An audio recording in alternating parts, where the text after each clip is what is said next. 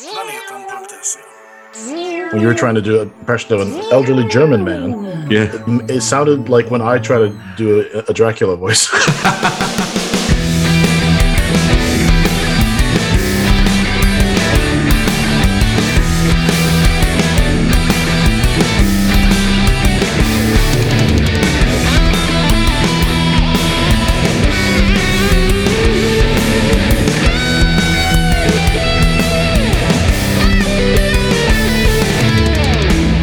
Maiden A to Z, innit?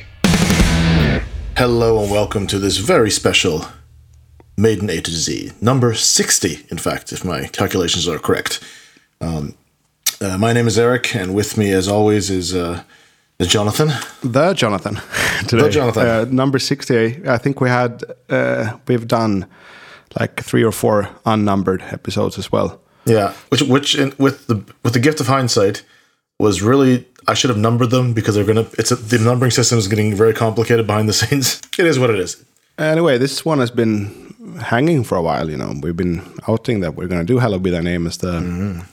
one year anniversary special. And of course, by now it's almost, almost been a month since we celebrated a year as, Yep, a, as yep. a podcast, which was great, by the way. So thanks to everyone that um, came over and also everyone that sort of enjoyed it via distance in various formats. We haven't really will hear in talked about too much. I guess we haven't really recorded that recording the actual live podcast, the 20 minute segment. But it's you know you can hear us. Yep. Today, Friday, also there's a multi-angle "Hallowed Be Thy Name" clip from that show, so you can search for Oh, that's Infinite, fun. Mm-hmm. Infinite Maiden "Hallowed Be Thy Name" should work on YouTube. So that comes out in conjunction with this because that is Yeah. the that is the song of today too um, in Yeah. this episode. But you had a little bit of um, feeling in before that, right? Yeah. Yo, yeah, I have something here. So what I did was, if you guys recall, I mentioned that uh, when we did the set list thing, I said, well, if you know, if, if I've forgotten anyone, we'll, uh, you know, just let me know and we'll get. I'll do it. We'll do. You know, we'll Yep. we'll supplement them later. And, and I didn't hear from anyone because you guys are so nice and you you didn't want to complain, but I did miss two. So uh, next year I got to figure out a better system for this. But we're gonna go ahead and just uh, I'll blast these two off pretty quickly here. So we got them. Let's see. So we got uh got two here. Start with the guy. This is a guy called Swedish gentleman named Patrick. I don't have no I have no last name. Uh, write quite a quite a long uh, email, but um, we're just gonna get to his list and we'll, I'll, I'll we'll maybe address the rest of the email at some other point. Right. So set list. It's, it's a slightly more traditional one than some of the ones we've seen, but it's some cool stuff in here nonetheless.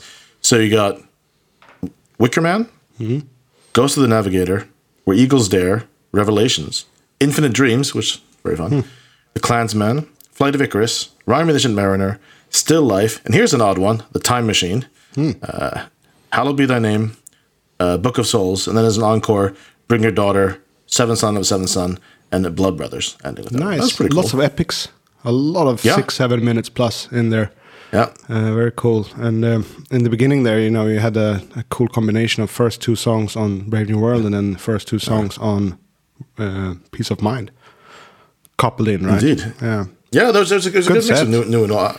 I would I would enjoy that. I've liked all these sets, you know. Yeah, none of them have been. None yeah. of them have been. It's, it's very easy to get us fired up, I think. Just read out a bunch of meta songs in an, Yeah, order. We're like, yeah, go on, go on. oh yeah, that's what, like, I wouldn't have thought of that. Oh my god, really? Yeah. So we got another guy uh, from uh, one of my fellow countrymen, uh, Nate Sumislaski. I think that's pronounced. I don't know if I'm pronouncing it correct. I'm horrible at pronouncing names. Apo- apologies if I got it wrong. He's from Connecticut, and he has uh, here's another list here. So let's go.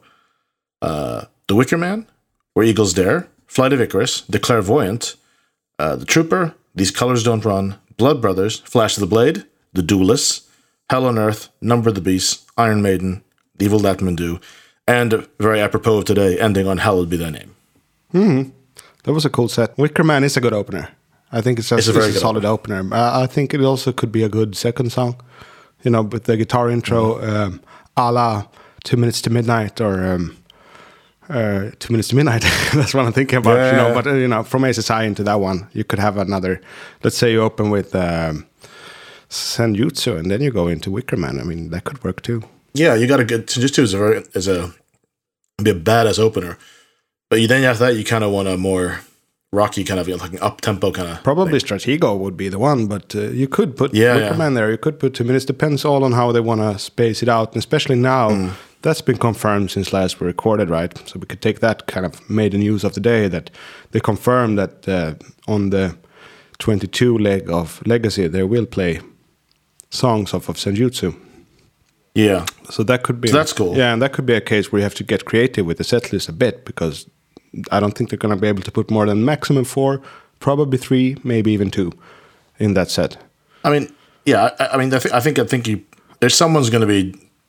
Some people are going to be excited. Some people are going to be disappointed because there's obviously one or two tracks that are going to, uh, you know, be replaced because they're, they're not going to be able to do them all. Yeah, we speculated on that, and you know, we already did in the podcast as well. I think Fergal mentioned songs without Mm. that much props. I mean, all songs pretty much have props, but some more than others. Yeah, but like if it's just like I mean, also For the greater good of God, it didn't have any extra prop for itself. That could so go. that hangs loose. Also, it's a newer song. Uh, And then what else did we discuss? Perhaps uh, Wickerman could go. I think Wickerman's gone too. Yeah, Where Eagles Dare could be in danger. He had a jacket for that. Yeah, and a hat. Very cheap props compared to flamethrowers. But yeah, but he, oh my god, but he, he he was he was switching clothes like he, like, like crazy this one. yeah. That's what he wants to do, I think. Every show, every tour. It makes it more fun. Yeah, I like that Yeah, too. I like that. You know, the costume change. Also, if like these longer songs, like in, like if you're like if they're doing the parchment, he could, he could literally change clothes like three times in that. Yeah, he comes out wearing leopard skin. oh yeah, yeah, yeah. What is it? Fierce as wolf in leopard skin. I like that, bro. Um, Precis. I like that line. yeah. Anyway, we we have another concept of today. It's not uh, another setlist episode. We're doing "Hallowed Be Thy Name," and we're kind of a little bit all over the place with this one. Uh, geographically, we're gonna land on three different spots.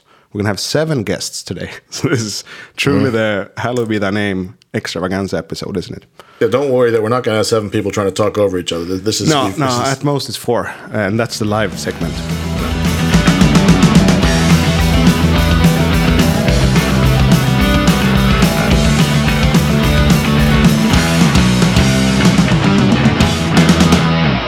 Uh, welcome to the program, Mr. Phil Trummer. Welcome back. Yeah, there we go. Good evening, friends of the beast. Trummer here with a few quick thoughts on Hallowed Be Thy Name. Uh, I did queue up all the live cuts of this track on Spotify and just played them over and over again the last week or so. And I never get tired of this song, ever. Uh, there's just so much in there, and everything is good. There's not a weak part. There's not no part that you don't hope for, that you don't want to hear. Uh, the live cuts from 82 all the way to 2019, we get a real uh, history here of Maiden and this song. Hearing them in every part of their journey when they were young and hungry, when they were at their peak powers, when they were tired in the 90s, and when they were firing on all cylinders again in the 2000s. Um, some real standouts for me are 88 in Birmingham uh, at the NEC, the Made in England, uh, Dortmund on a Death on the Road, very strong. Uh, Toronto, Flight 666, and these cuts are great. Just a brilliant song. Also, just a story. I mean, immediately captured me when I first heard it as a teen, uh, seeing this film in my head almost of this poor schmuck getting uh, dragged to the gallows for whatever he may have done. Um, yeah, it's it. Hallowed be thy name. Uh, one quick thing I need to point out is Nicko is just killing it on these, and uh, there's a there's a part right before it goes into kind of in, into its finale uh, between 520 and 550 where he does this machine gun salvo with a few shots after. Dude that part gets me every single time. This song is just fucking gold. All right take it easy and prost from the west. There you go. Thanks, Trummer. And you know, he Thank you, he uh, recorded this completely on his own, completely isolated from the rest of this episode. But a, a few of the things he said will echo. I can imagine. Yeah, that was a good. That was he has, he has a good radio voice. Good radio voice, good uh, good opinions. I almost said. Uh, does that even exist? But you know, uh, I mean, well founded. yeah, I think you say it right. Well founded opinions. Yeah, that you mentioned yeah. some things that are going to be, let's say, setups for payoffs later, or at least uh, right, for, right, right, for you know they're going to be, I guess, reimbursed. But uh, some interesting stuff in there, and uh, we have two more short messages. I think we should blast them as well.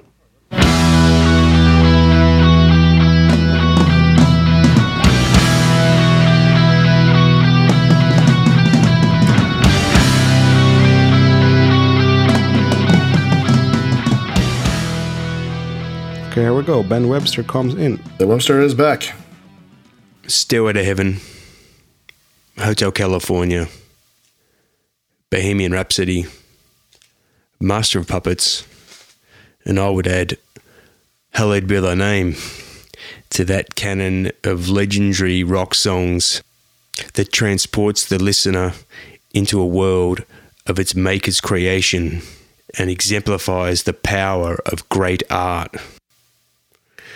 From that haunting descending thirds guitar intro to the syncopated power E chord at the end, it's possibly Maiden's first real masterpiece, and many would argue their greatest achievement.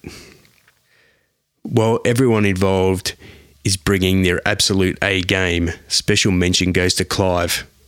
His power and his push give the song the extra muscle that really helps sell Bruce's absolutely epic vocal performance. This is as good as it gets, folks. The Beast Over Hammersmith live version is Exhibit A in this regard. It's material like this that is the reason why we're still talking about Maiden with such love and reverence almost 40 years after this song was written. You want to know why metal rules? Listen to this song. Thanks a lot, and up the irons.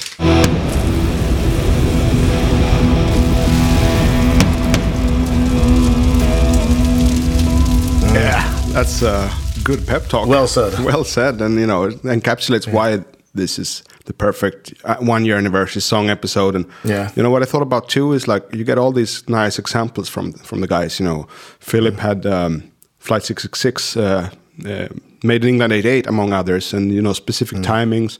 Ben mentioned uh, Beast Over Hammersmith.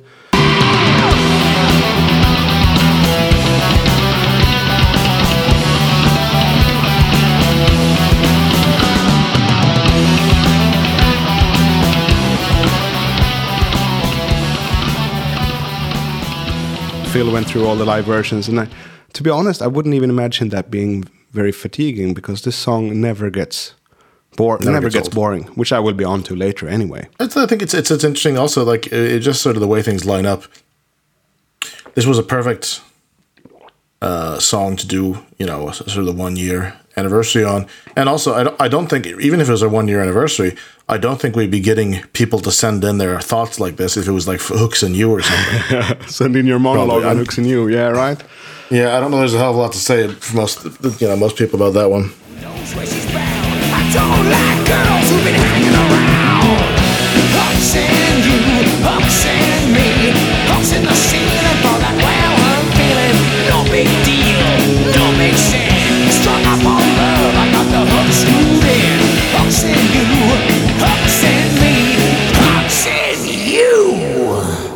right, so uh, back back the the not so surprised return of your your favorite uh, citizen of Buffalo. Yeah, your favorite citizen of Buffalo, Greg, uh, or his alter ego. Let's see. Let's see. Hallowed be thy name. Four words, one band, one song, one ginormous legacy. There's really not a whole lot to say about this track that hasn't already been said by a lot of other people, and probably a lot better than what I could say. It's a classic song. No two ways about it for any genre, not just heavy metal or rock and roll, just the entire realm of music. This song belongs in the pantheon of one of the greatest songs ever created. It's a classic, easily in my top five of favorite Iron Maiden songs of all time. And yeah, yeah, it's uh gotten some sketchiness smeared on it in the past few years, which sucks. But that being said, everyone borrows, some a little more liberally than others. And if you ain't stealing, you ain't trying. This has been Trophy Love Pump. Have an excellent day or evening. There we go. There you go. It was indeed the alter ego coming in. And yeah, I like I like these short little messages. I like them, and you know, everyone. I didn't say really how long you should do it, uh, but they ended up like a minute or two each, which is good for that. You know, it's like a, yeah. a nice little hello. We should do it again at some point. I think. Indeed, yeah, yeah, yeah, we'll definitely do it again. So we have three longer all right. segments. Uh, you think we should do the live one first, perhaps? Yeah, let's let's introduce. So we did. This is what we recorded on the twentieth of November, uh, at the at Gulavillan in Haninge, uh, which is a suburb to Stockholm, Sweden. Um, and this was done. Uh, yeah, it's. I'll say it, it turned out pretty good. Um, it probably could have been better, uh, but that's just sound wise because we, we threw this. This there's there's there's, there's a lot of we are quite stressed. Many things, many things had to happen very quickly Yep. in a very pr- certain order for things to not to go off the rails. They didn't uh, end up. You know, everything worked out, but you know, Yeah, well, what was a slight bit complicated about this uh, recording is that uh, we wanted a sound for the audience, and we wanted a sound recorded, and to get both of, both from the same source, you know, the same uh, voice, it's a bit tricky. You have to use aux sends and stuff, and I just didn't have time or energy for that. So this is a, a stereo recorder put on stage.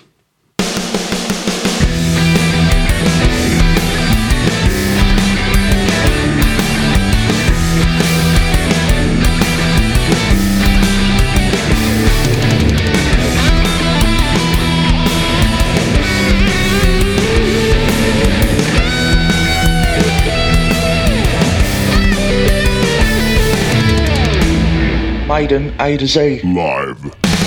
Hey!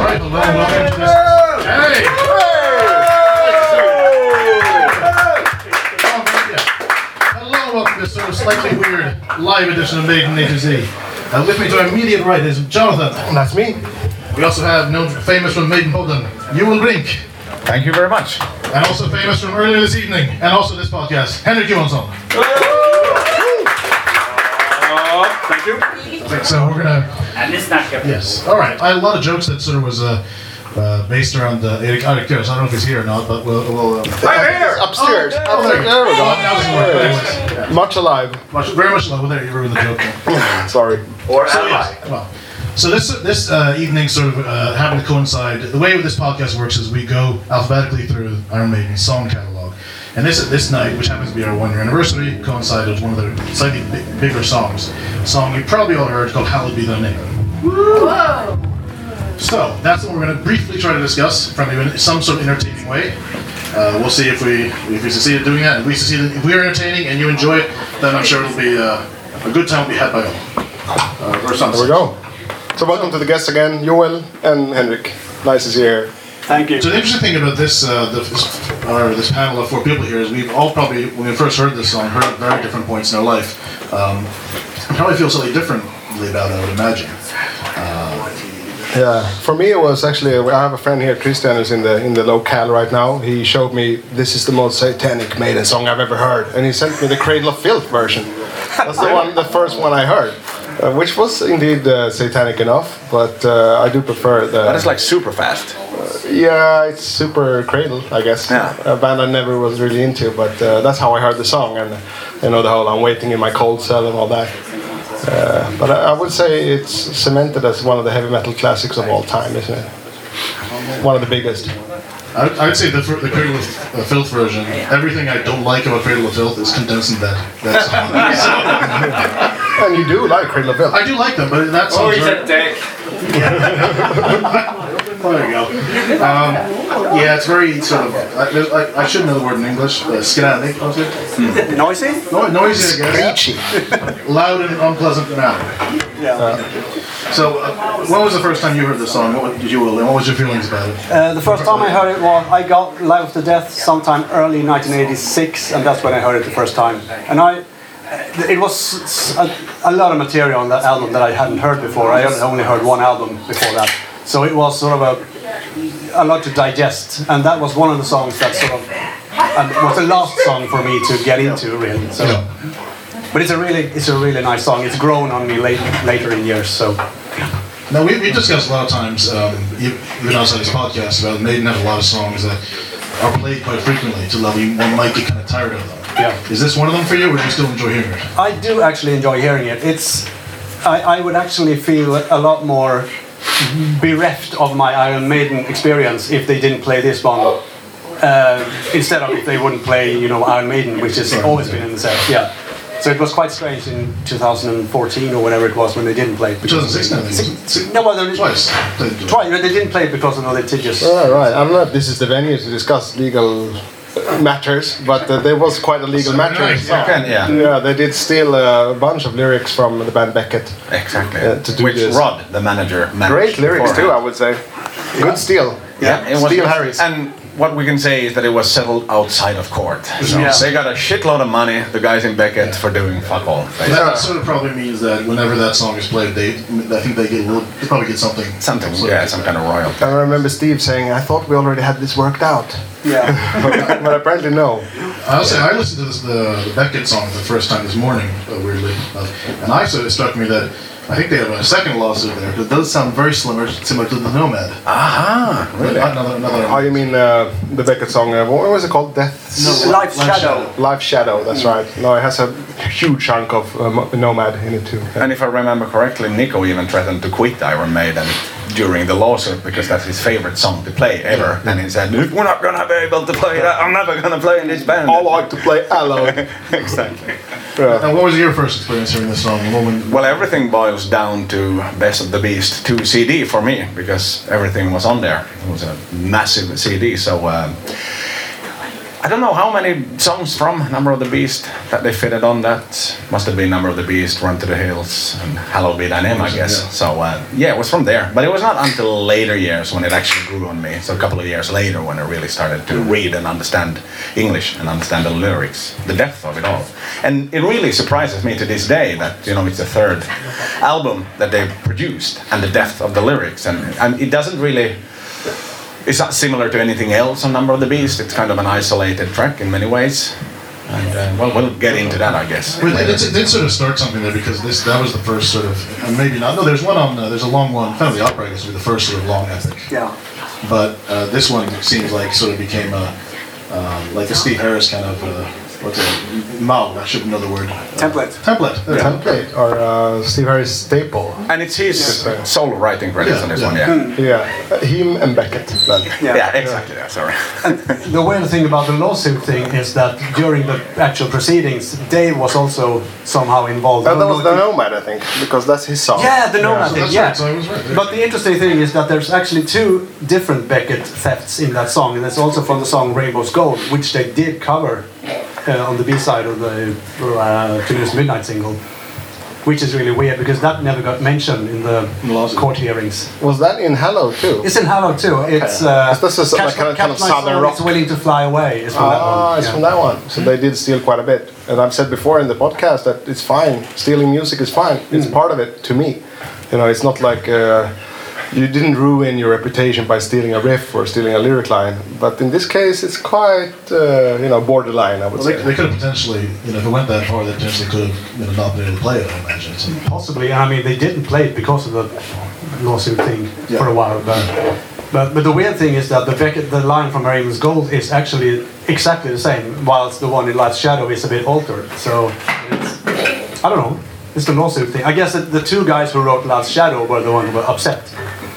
You got to wonder if because the lawsuit was back in was not too long ago, correct? That was It's a few years now. Five years 2016, yeah. Yeah. so quite a, quite a while after the songs both came out. That's why Steve said, I thought we had it worked out. Yeah. So probably they already got money for it.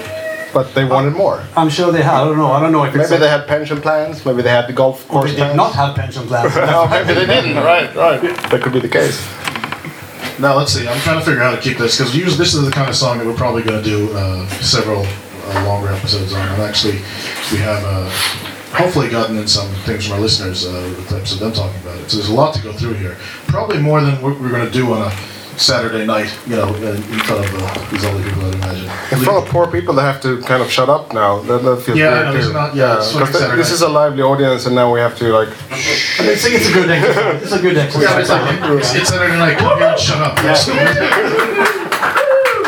There'll be louder stuff later. We could actually say that it's we're only actually one month and three days from the live premiere of the song, uh, 40th anniversary of the live premiere of the song. Oh wow. Oh shit! It was played. I- I'm not going to say live because it was played during the sound check at the secret gig at Ruskin Arms on the 23rd of December '81. 81 already. Yeah. So it was they were sort of trying out new material for that secret gig. They and- premiered it. Yeah.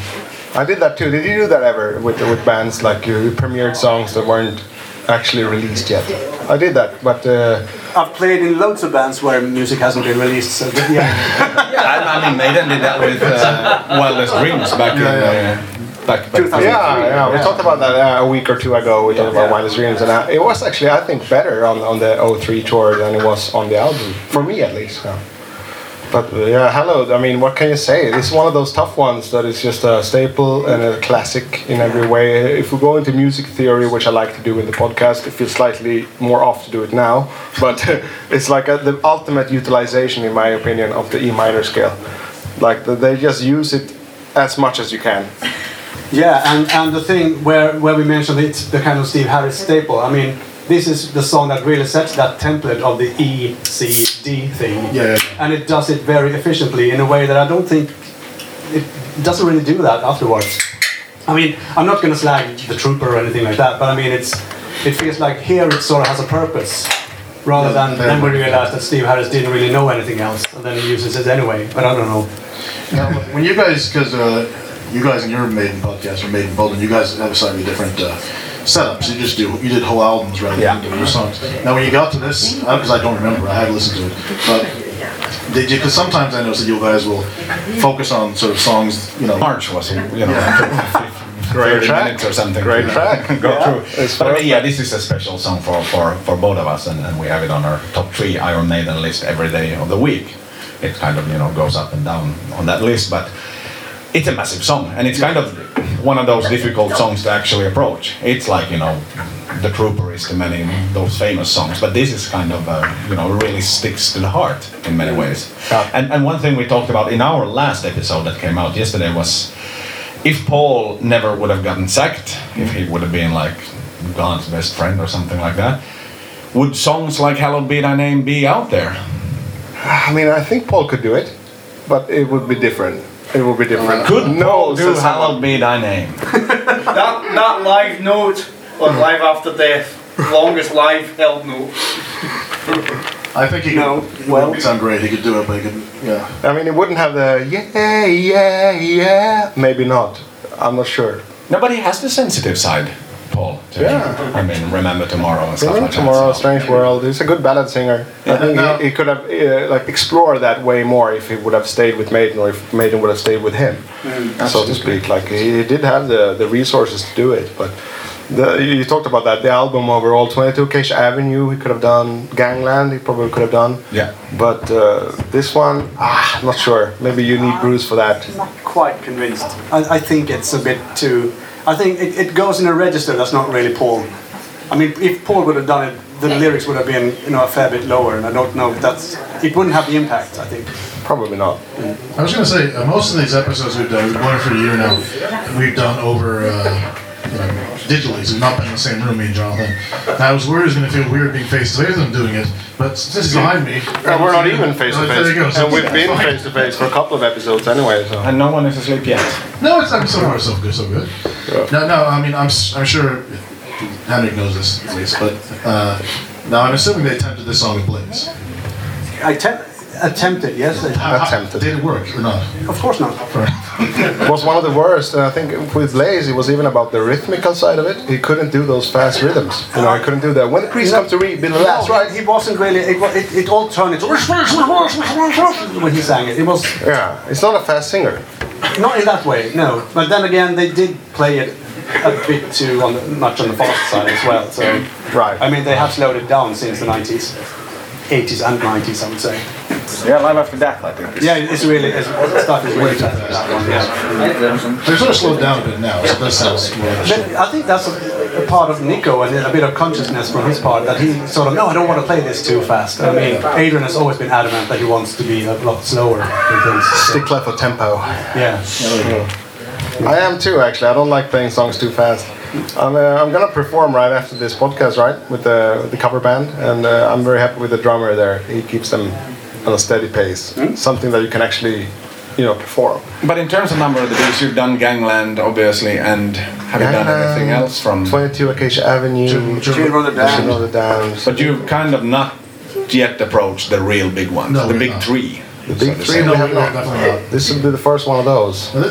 So in terms of that, I mean, it is the kind of a paradigm shift for Maiden with those three songs, and especially with Hallowed Be Thy Name. What what's the kind of it factor? Would you say, in comparison to the last two albums? Good question. Well, I mean, it's, What do you think, Eric? for me, like this song did take me a while to get into when I initially um, started listening to Maiden, because it's, I was very, uh, you know, I, I, I started out with Metallica as most kids do. Um, it's a longer song. Oh, balloon! there was literally a balloon fills the channel. It's a birthday party. Happy I, one I, year. I blew up four balloons and I decided, fuck it. So there are four balloons in this house. So enjoy. Um, but it, it's, it's, it's, as a kid, young kid, you're trying to absorb that. It's, it's kind of hard because it's like, you know, there's no, uh, if I was kind of used to, you know, verse, chorus, verse kind of stuff. And that, that's not this song by Express Imagination. Uh, there's no, there's, as far as I know, besides the, the words hallowed be thy name, there's, there's nothing really repeats. Oh, there's no chorus. It's just the end chant, really. Yeah. Which is very effective, I would say. Yeah.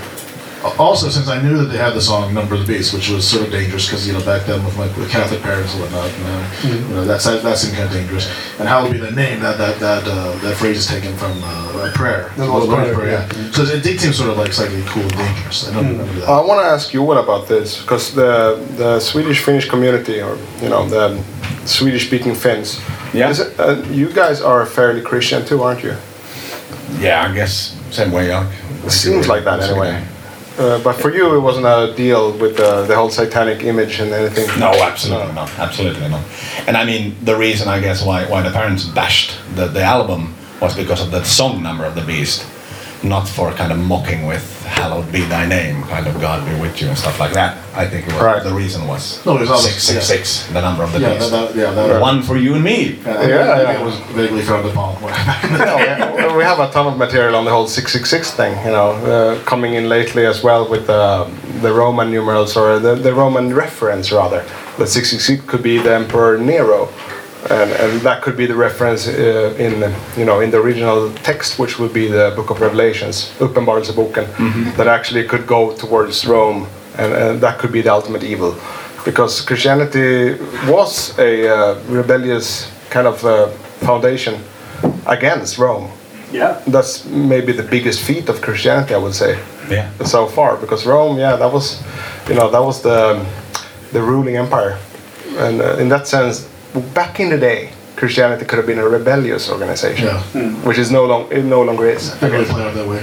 Um, uh, Bruce, Dick- Bruce's uh, uh, podcast, which has the worst name of a podcast ever. Yeah, Uh, what- what is what's it called again? Good podcast, but bad name. Psycho Schizo Espresso. Yeah, you have no It says idea, nothing. You have no idea what it's about by the title. No. Yeah.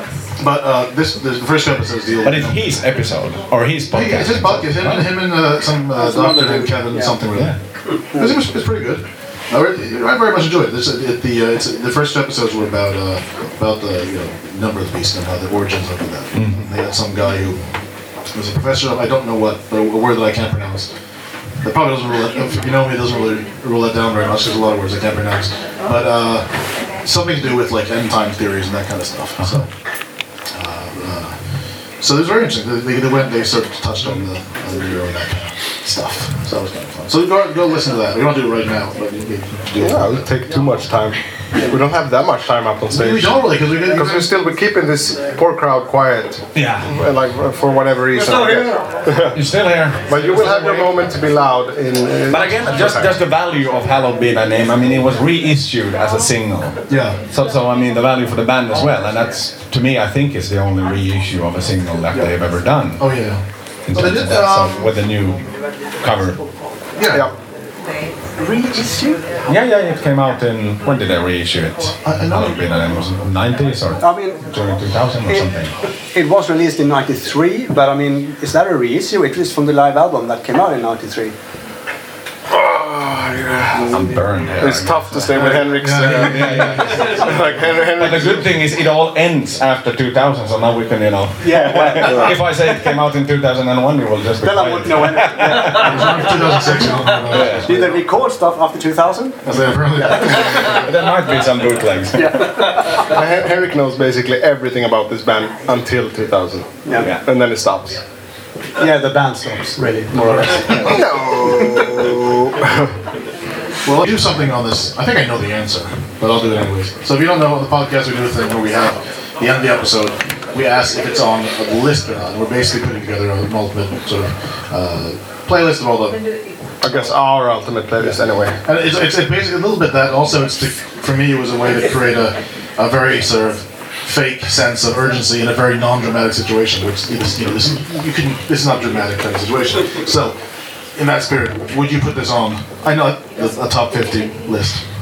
Uh, absolutely. Of course. Of course. Uh, no other way. No other way. I think it could be the best song in heavy metal for me. Like it, it's the, the whole genre. That's a big statement. That's a big statement. At least the best song written in the 80s in all categories. Boy, uh, hang on again. What other songs would you say? Uh, what other songs would you say would be? Heavy, Wasted years. Wasted years. That's a good choice too. Really? Other bands, heavy metal staples. But that's not really Maiden either, is it?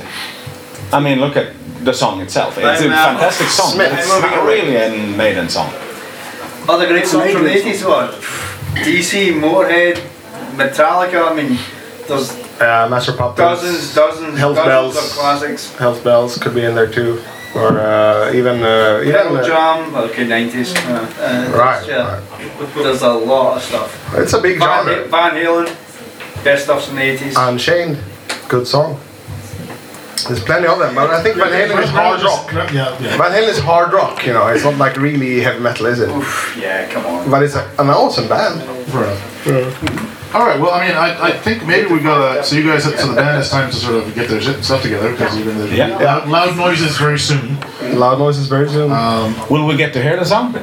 yes, we're gonna play that one. It's gonna be in there. So thank you for bearing with us. This was a, this was uh, weirdly successful. I did not think it was going to work, and it. It wasn't as weird as I imagined it to be. Like uh, doing this on a stage, that's weird to me. Uh, but it worked. Yeah. I'm usually sitting around the table, drinking beer, talking Maiden. Very That's comfortably, right? what I Very do. comfortably. There's no stage lights. Yeah, no one's listening. to be fair, I, I, I had plans to that, that I failed impotent to make it more, make it weirder than it turned out, but I'll do it. I'll save it for another time. There we go. All right. So um, we do have our catchphrase. So you want to do that, and we can let these people. Uh, I'd like to hear like a loud, a loud noise from the crowd, and then do the, the all right. So let's. Uh, do loud noises. Scream from the Gula Villan. Scream from the Gula Villan.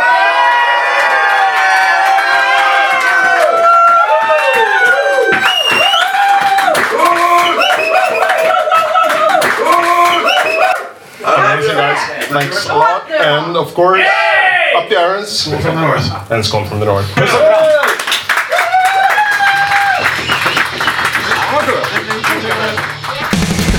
That brings back some nice memories, doesn't it? Indeed.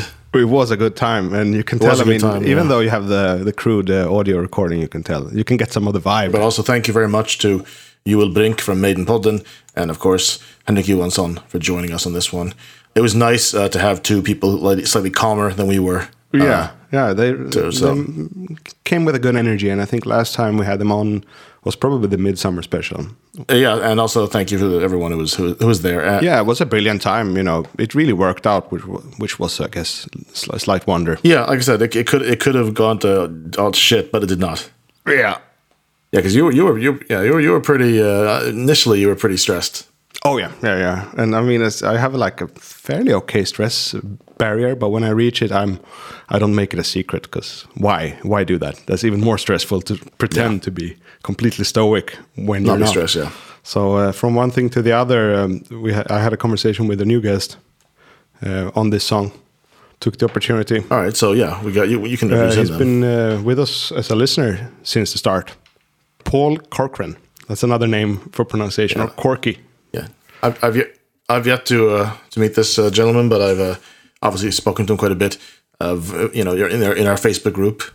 Uh, always a pleasure. He's been a listener, as I said, since the start, but uh, he will probably, or no, I mean, he will definitely come on for a proper episode with you as well. But uh, Yeah, I look I look yeah, forward to this that. was a yeah. nice opportunity to have a little talk. So it's about as long as the live segment, and it will be me and Mm-hmm. Talking Hallowed Be Thy Name." Here we go. Boom. Okay, so we have Paul on the line. Um, Paul Corcoran, is that right? You got it. I'm in Guernsey here, one of the Channel Islands um, between England and France in the Channel.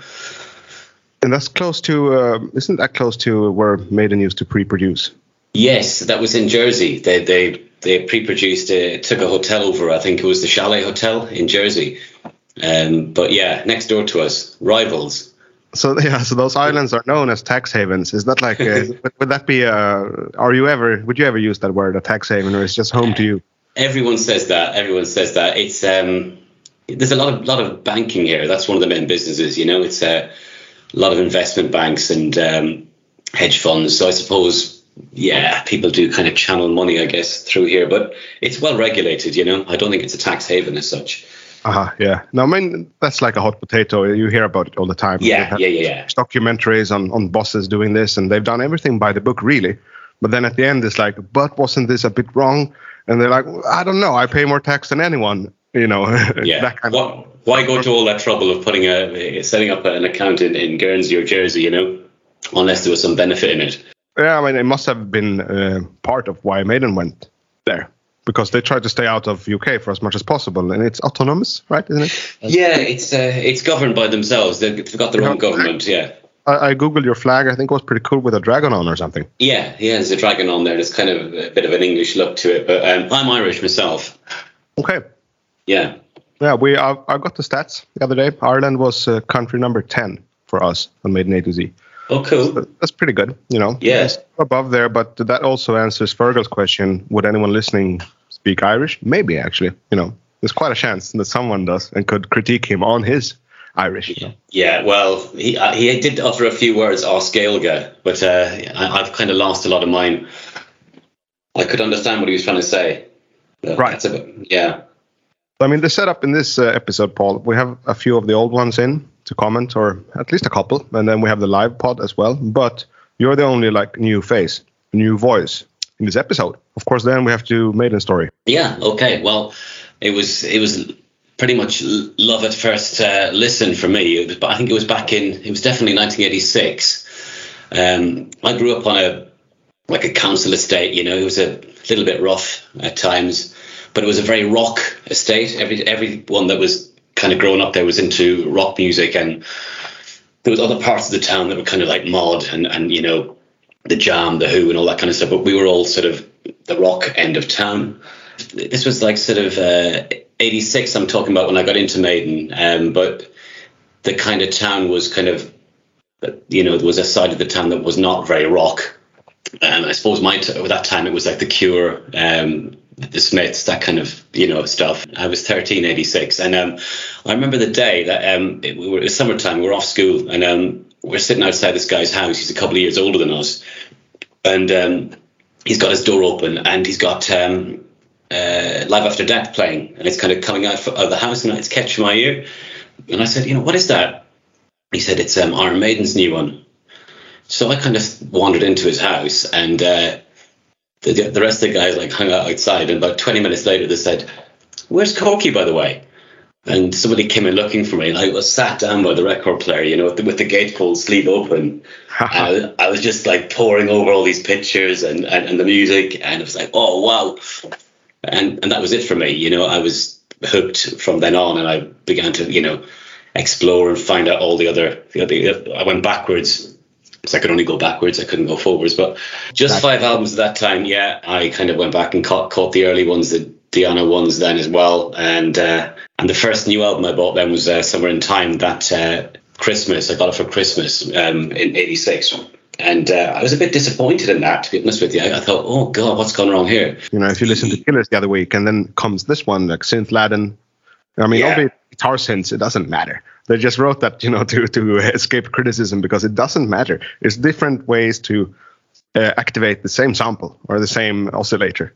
So there- Mm. there's no difference between guitar synthesizer and synthesizer at all. But you know, it's '86, it's rocking years. You know, you, you want to do it on guitars, but it doesn't sonically it doesn't matter. It's synthesizer, you know. but I love that album. Uh, but it's, I love it. I love it now. And I, but, but I'm just first impressions. It was like, oh my god, they've gone soft. You know, what the fuck's going on here? Yeah, yeah, we've all had that, right? I Yeah. had a Reroute Remain came out for me. That was in Flames record. It's like, what the fuck is going on? Or uh, St. Anger, or um, Yeah, yeah. even to a certain degree, Dance of Death, which was my first new Maiden album, really. I mean, the Brave New World to be technical, but then I was so young and really just got into the band via that album for sure. So that doesn't count. But then come down, comes Dance of Death, and I didn't like it. No. I've had to build my appreciation for that album over all these years, soon to be 20 years. So I can totally get that with Somewhere in Time. I think it's way better than Dance of Death, but still, it's so different.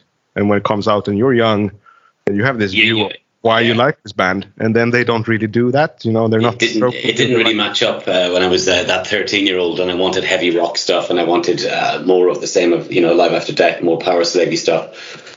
Um, but, you know, I love it now. I mean, of course, I the, the, the solos on there are some of uh, Adrian Smith's best solos ever on that album. Uh, I think his very best solo is on that one, uh, but I'm going to keep that a secret. Cheerio. I wonder if I agree with you. Uh, but I mean, he, he he never really fails. I think last week we did um, one of his few slightly more poor solos with um, what was that again? The Great Unknown. That solo was bland for him, but still his incredible tone and his vibrato, you know. So Oh, yeah, you can pick him out immediately. mid mid eighties, you're you're a little bit disappointed. Do you keep following the band anyway. Do you keep seeing them? Do you see them live at all? Yeah, then I get to see them live on um, on the No Prayer tour in 1990 in Dublin. The one that um, that Bruce nearly walked off. There was the, the spitting incident. I don't know if you uh, heard that. I've heard a few of those. You know, there's been Yeah, yeah. He was fucking raging, man. He was going to walk. You know, my first gig, I thought, shit, you know, who are these fuckers that are spitting on them, you know? I was right up the front, you know, for um, most of it. And uh, Blaze Bayley and Wolfsbane were supporting. And Blaze Bayley was covered in gob. It was hanging off his hair. Fuck. Oh, that's disgusting. I know, and he uh, he of course couldn't walk off because he was like the support act, but he was just kind of like, you know, Blaze. He's like, come on, give me more, give me more of that shit. Yeah, that's the only way you could do it. I think that's the plausible way in that particular scenario, right? What else? awful. Yeah, and uh, he's been subject to that with Maiden as well. There's even a bootleg, I think, named something like "Number of the Spit" or you know, or similar. Oh yeah, he, it's during the trooper. He just stands and he, he and him and Steve standing looking at this guy going, "That's it, that's the cunt down there."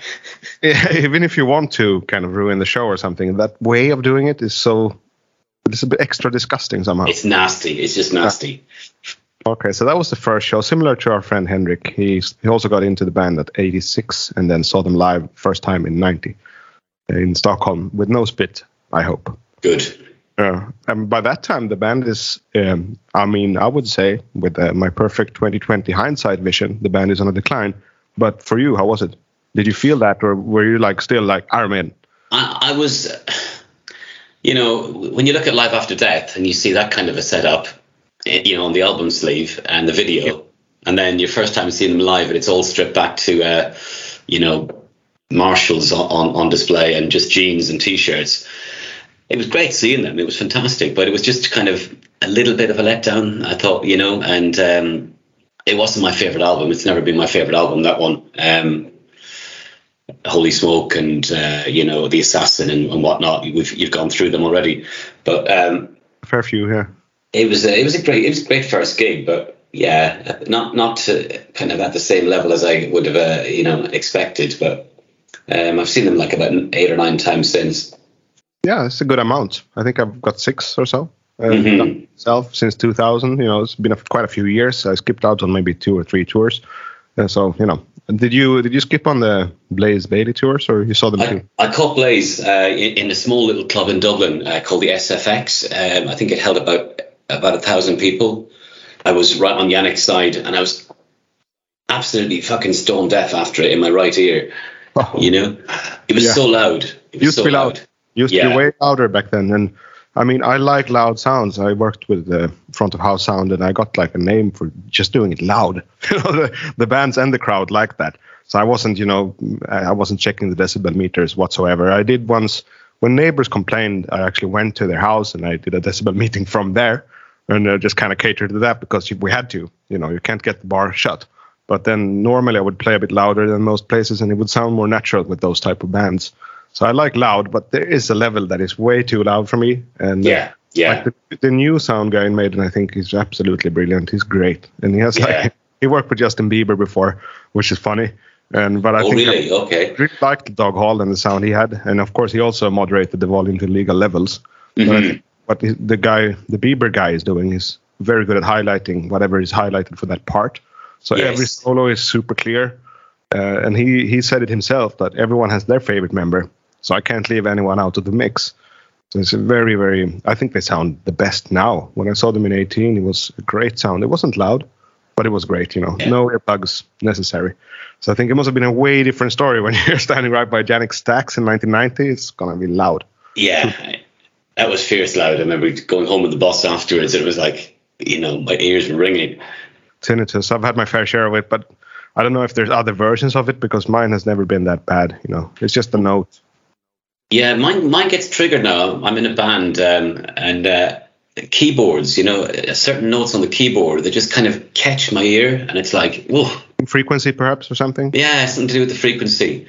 Mine is quite low. I think that's why it's all right. And usually I get it when I'm really tired, which means it's not going to hinder me from sleep anyway. So I'm really like beat at that point. When it starts ringing, I know, okay, I'm going to hit, I'm gonna hit bed and fall asleep in five minutes. Yeah. So it never really annoyed me. But uh, yeah, keep your ears protected, guys, out there. It's important. Absolutely. Teachers I- told me that. Teachers told me that, and I thought they were dorks, but they were not. no, they're not. You can trust me. I'm a nurse. Yeah. There we go. You are. Yeah. Okay, yeah, that's why the office is so bright. Well, yeah. Sense now. It's just a bit bare, really. Uh, bare and uh, what's the word? Clean. you know, has to be clean. Well, it's utilitarian, shall we say? yeah, like that. Cool. So uh, yeah, obviously we have a theme today. Uh, even though you're kind of now just jumping in, so we're gonna have to get you back for a proper episode, of course, with me and Eric. But we have a song theme today, and uh, it's a song that probably was played on all these shows you saw them doing, and it's Yeah. from '82, so uh, a fair few years before you started, even. But did you notice it on? Yeah, let's say Live After Death. It must have been a standout, right? It, it stood out on Live After Death for sure. Um, I mean, it's it's probably one of my probably my favorite Maiden song. It's up there with Infinite Dreams and Evil That Men Do for me. Wow. And um, I, I think it's one of the best metal songs ever. You know, alongside the likes of Creeping Death, Back in Black, Master Puppets. Welcome, welcome to the jungle, War Pigs. You know, there's a load of them there, but that this is one of the classics for me. Um, and uh, yeah, I, I think it's just the the structure of the song, the way it um, it captures the sort of the range of emotions that this man is going through as he's about to face his own uh, impending death. He, you know, he kind of goes from reflection at the beginning with the bell ringing into disbelief. You know, he can't believe this is happening. Then into fear, into despair, anger, and eventually kind of acceptance at the end. It's almost like the kind of seven stages of grief happening in, in one song, which just one circle. And uh, it's powerful. I mean, the, it's just a, a powerful piece of writing, playing. I I love the way, you know, at the beginning, uh, you know, Steve is playing that, you know, the, just the, the bass note um, along with the bell. Yep. And, um, you know, when he goes, the sands of time for me are running, doo-doom, and he kind of does a double stop. And it's like, you know, it's like the, the, the prisoner gulping. Fuck, you know? Ga-dang-gong. It's uh, Yeah. from the seventh up to the tonic, and uh, I love that effect ever, ever since I was a kid. And I remember when I figured out what he was doing, I put it in all my riffs for a while. Ga-dang-gong. Yeah. The riff itself is in the, um, the minor harmonic scale, the kind of Norse E minor, you could call it. You know, with the Right, yeah. Actually, in that gong gong, they go back to normal natural minor, but uh, Mhm. the rest of the riff it's in, in the higher seventh, which gives that trollish kind of vibe. Makes it more medieval in a way, you know. Yeah, it And- does sound kind of old and medieval. Yeah, that kind of in a cell, in a co- in a cold cell, kind of. We talked today in uh, Friends of the Beast, the Facebook group. We talked about um, uh, seasons for albums. And we talk about it's really cold winter right now in Stockholm. So you know, Yeah. kind of like you want the Winter Maiden, which I think is Seventh Son and Somewhere in Time, but Somewhere in Time early winter, like when it's just dark, perhaps not snow yet, and neon lights, that kind of stuff. You know, and then Yeah. Son late winter, almost spring, bright but cold. And I would say Number of the Beast for me is late summer, early fall, definitely like August, September. So it's still a bit warm, still a bit humid. Yes, I feel that with, with the invaders coming in, it's not you know it's kind of getting a bit cold, you know, at the beginning. yeah, I would say August, September, maybe Yeah. October.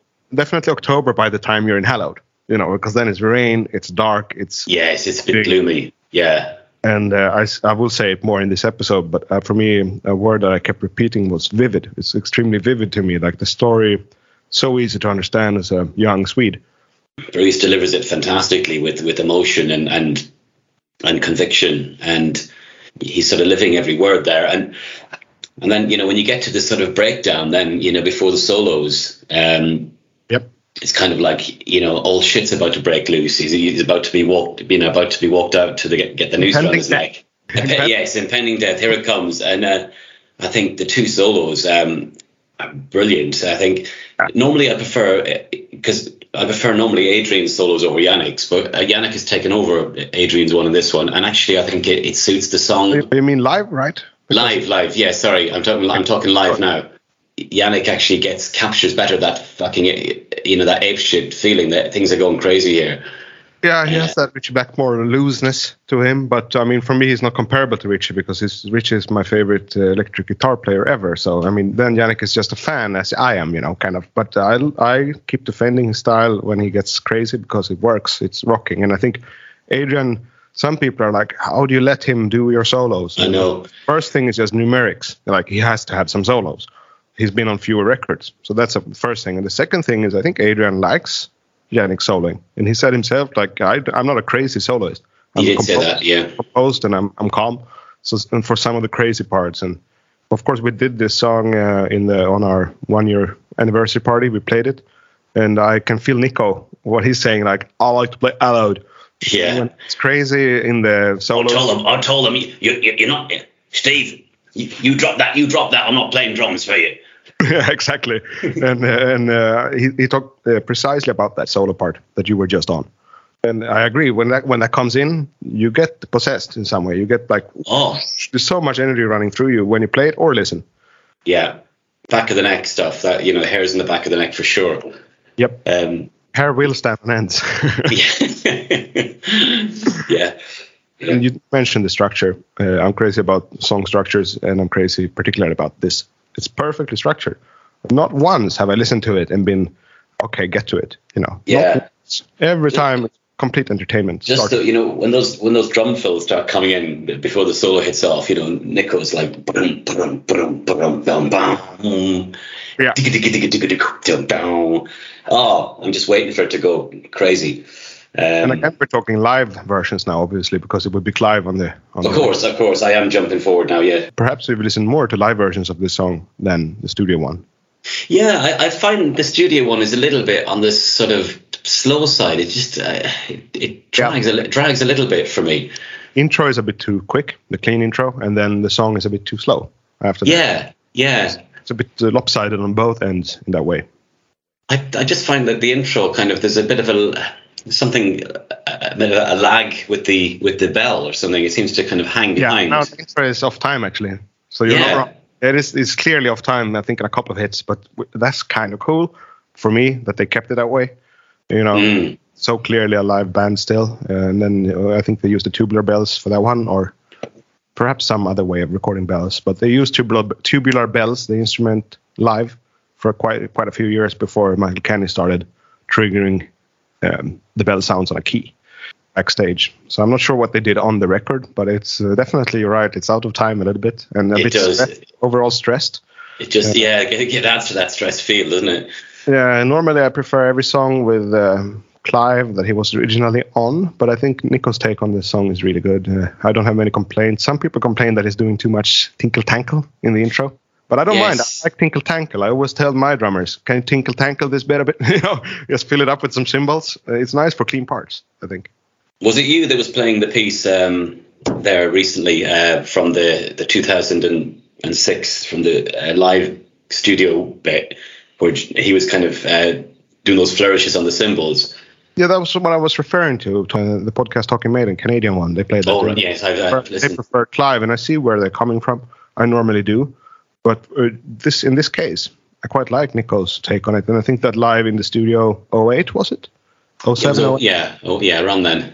I think that's really good, and I have to say, kind of, uh, maybe for the first time in this podcast, uh, uh, I will uh, reprimand myself a bit on Brighter Than a Thousand Suns. I wasn't crazy about that when we did the episode, but the live 08 in studio, Yeah. wow, very, Yeah. very good. Yeah, and I felt a little bit slightly in the wrong on dissing that song because that was as good as Hello to me. That that particular Mhm. on it, you know, and with as much as as much conviction. Yes, yeah, that's a great bit of footage. Those three songs, Yep. fantastic. Uh, yeah, So, um, do you have more? Uh, do you have something more that needs to be said on on Hallowed? Um, anything else? Uh, no, I just uh, you, you heard that story that Nicko um, said about you when he you know when he stands up on the on the drum throne at the end and he's pointing at Davey and he's like you know and Davey's doing his like you know uh, his build up to the to the end. he fell off the drums stool and he fell into the drums at one stage. I think it was in New Zealand or something. He said, but um, Wasn't it even? Wasn't it even a, a floor tom that he used to stand oh, on? it was a floor tom. It was. Yeah, they're not built the same way. they used to be starting, and like maybe you're not built. I'm a few pounds lighter, boys and girls. a few pounds heavier. yeah, I guess so. Yeah, he's quite tall. You know, he's quite tall, and he's getting a bit fatter. But uh, I think he looks like the kind of low weight fat guy. You know. Just got the belly there. Yeah, yeah. So I may, he may be right also that the floor toms are not built the same anymore. I don't. but it sounds like an excuse, right? Falling through it.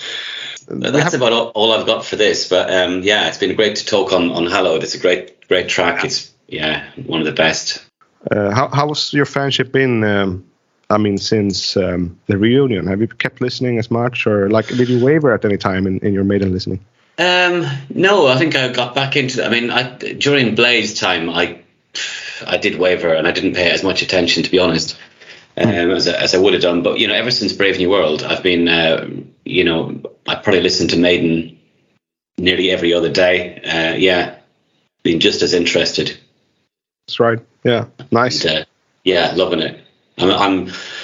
I get this fear that you know, w- w- w- when it ends, you know, that'll be a huge chunk of my life that will be empty. Right, but it seems like it's going to survive somehow. I think it's. I don't think it's going to stop any time just yet. No. I talked to my friend the other day, a good friend from bands past and you know days past and current days, and he said he, we were talking about how bands like Metallica, Iron Maiden, and Black Sabbath are probably going to survive in a similar fashion to how the classic, uh, the Vienna classics survived. You know, Beethoven and all that. That is going to be reproduced. You know, by Yes. new new blood is going to come in and reproduce the songs, and somehow the bands are going to stay eternally alive. I think in a way that is pretty cool. Yeah. Yeah. And it's like it- it's clear that we still lean on these bands. If you're into hard rock or heavy metal, you still lean on the classic bands. They are the classics. It's really hard to come through. We'd have we had those we had those discussions on this pod uh, about modern metal that could be the Iron Maiden to some kid. And sure, but I'm sure also that when they grow a little older, they're gonna go back to Black Sabbath, Iron Maiden. Yeah. Yeah. Um, so they, I think they're becoming evergreens for real, and I think they're going to be played live and on record uh, for a lot of years. You know, longer than we will survive. Let's hope. we we do have a very sort of a lovely sort of reoccurring uh, uh, group of you know returning. Uh, you, you could call them guests, or some of them probably would sort of one could say almost like almost like at this point like kind of semi co-host sometimes. Uh, and there's one guy who I think everyone assumed was going to be on this, and indeed he is. There's no alter ego or anything here. You know, it's uh, it's Fergal Trainer. Indeed. Here we go. Last segment. Fergal, Eric, and me. Hallowed be thy name.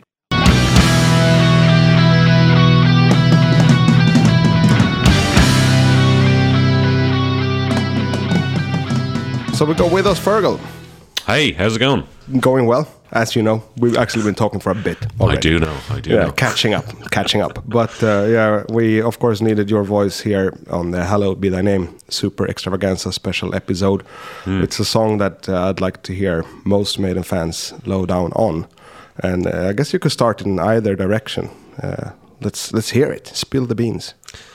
Right, yeah, Hallowed Be Thy Name is one of my favourite Iron Maiden songs. Probably actually my favourite, but as you know, I don't really place too much importance on these things. But um, it's the one I would return to time and time again, even if I just want to listen to one Iron Maiden song.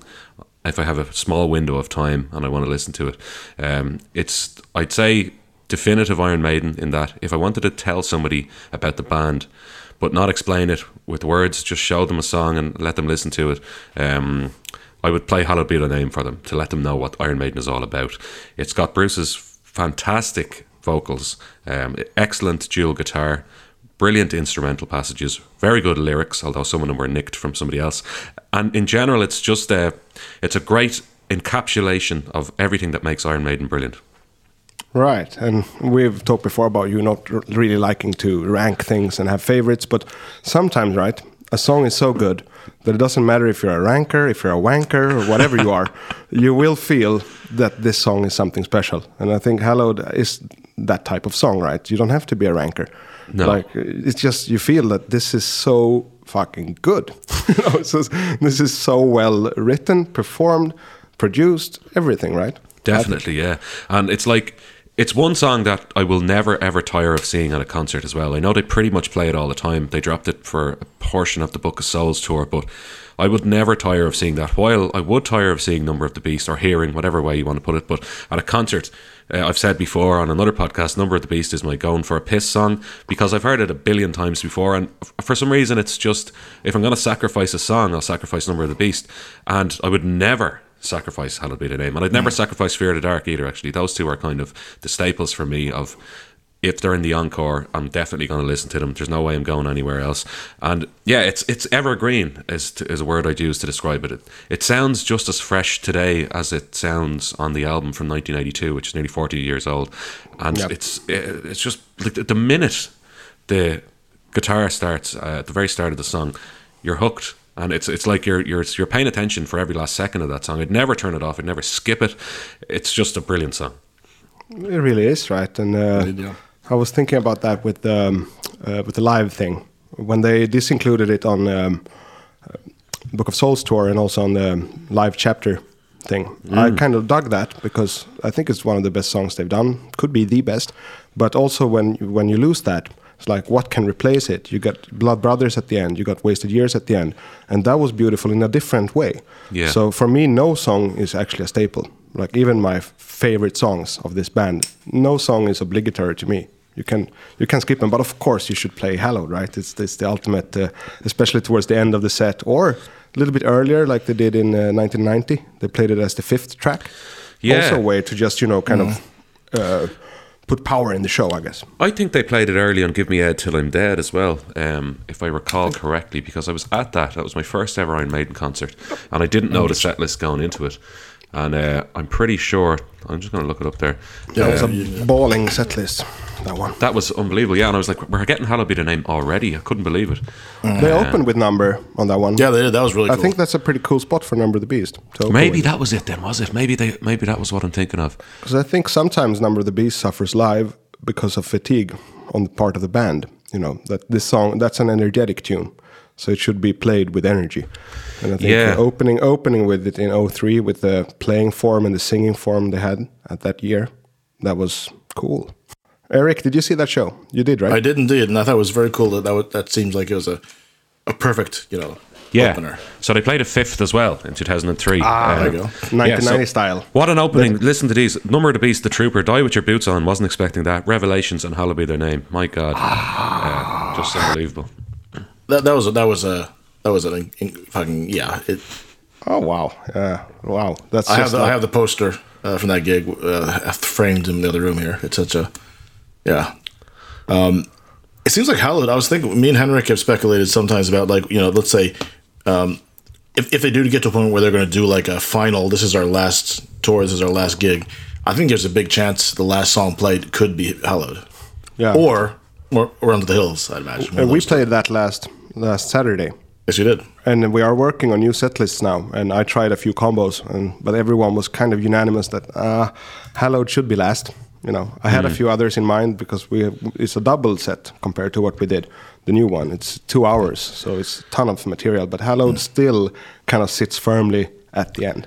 Do, do you know what's funny as well? It's like it's almost commercial sounding, even though it's definitely Yeah. a heavy metal song, and it's full of like electric guitar solos and like you know like operatic vocals and all the things that make heavy metal what it is. But like for example, Toomey, who you know from the Feckin' Check-In, likes Hallowed Be Their Name, but he has zero interest in heavy metal, absolutely none whatsoever. But he likes Yeah. that song, um, so it's like it has this kind of commercial leaning. It's so melodic that it's almost commercial leaning, but it's not in any way like a sellout or like uh, uh, I don't know Metallica doing like Oh, no, uh, they- Enter Sandman or anything like that. They don't have any sellout songs, No, to be fair. no, but, not really, But like, but- definitely not this one. you Yeah, know, but I'm it's like totally it's, with you. It's so tuneful that it's like it can- is the word. yeah, That's a good word. It can appeal to to non-metal fans as well, which I think is great because it, pretty much everybody knows it. Like, uh, all the variations they do, you know, around the the basic theme, which is the um, yeah, that thing or the fast version. You. This it's a very simple little thing. It's the E minor scale, which is synonymous with heavy metal. It's Yeah. super standard, uh, and uh, but they kind of, or Steve, found so many ways to look at it from different angles. So to me, it's almost like a full-on uh, dramatized movie scene or movie at large, because you have the different angles. This is from the character's angle in the beginning here in the cell, and it kind of lights up, you know, when you get to uh, to this uh, harmony above, which is this one. Yeah, yeah, yeah, yeah. That's very classical music, very European sounding, and it opens up the kind of there is like a, a glimmer of hope in the song, I think, which reflects in the lyrics too. Yeah. So it's dark as hell. It's the doomy doomy story, right? It's an execution, a medieval execution. Can't get much darker. But that glimmer of light and you know, uh, life down here is just a strange illusion. Yeah. There's something about that. There's something in the music that completely ties in with the lyrics and the story and Yeah. the scenery. It's You just, know. just too bad those lyrics happen to be from another song. the best lyrics are from another song. Uh, we addressed it on stage and you know in, in, in the live segment of this episode, and we did. Yeah, It's a sh- it's a shame. Like, and initially, I was very annoyed with Steve Harris at the time. Um, I remember being in. When was it? Like, was it the 2016 or 2017 tour they dropped it? Maybe 2017 was it? I think it was 2016 when they, when they, or when it was the Book of Souls. Uh, Yeah. Anyway, I remember being in maybe it was in Gothenburg or somewhere in a hotel before going to the gig, and uh, friends of ours, like friends of mine, were um, we we christened Steve Harris Steel Harris, and we were like, I use that all the time. I got it from you. yeah, and we were like, we were quite, quite annoyed. Like, and Peepee is a, a friend of mine. He's a Swedish guy. Uh, his name's Per Person. Uh, people call him Peepee, and uh, he um, he's been to Iron Maiden like over fifty times. Like, he's probably more than anyone I've ever met in real life. And um, he was really like, he's like, oh, I'm thinking of selling all my records, all my T-shirts, blah blah blah. he was really down about the whole thing. But I think eventually I just forgave it because when you realize how commonplace it is in music and especially in rock music in general, Yeah. to lift or steal. Now, this was kind of wholesale thievery almost nearly, but to lift or steal or be influenced by a piece of music or a lyric. And like, I mean, all their songs are named after titles of films or books or whatever. Yep, Like, you know, it's yep. not as if they're like the most original thematically like of any band I've ever heard.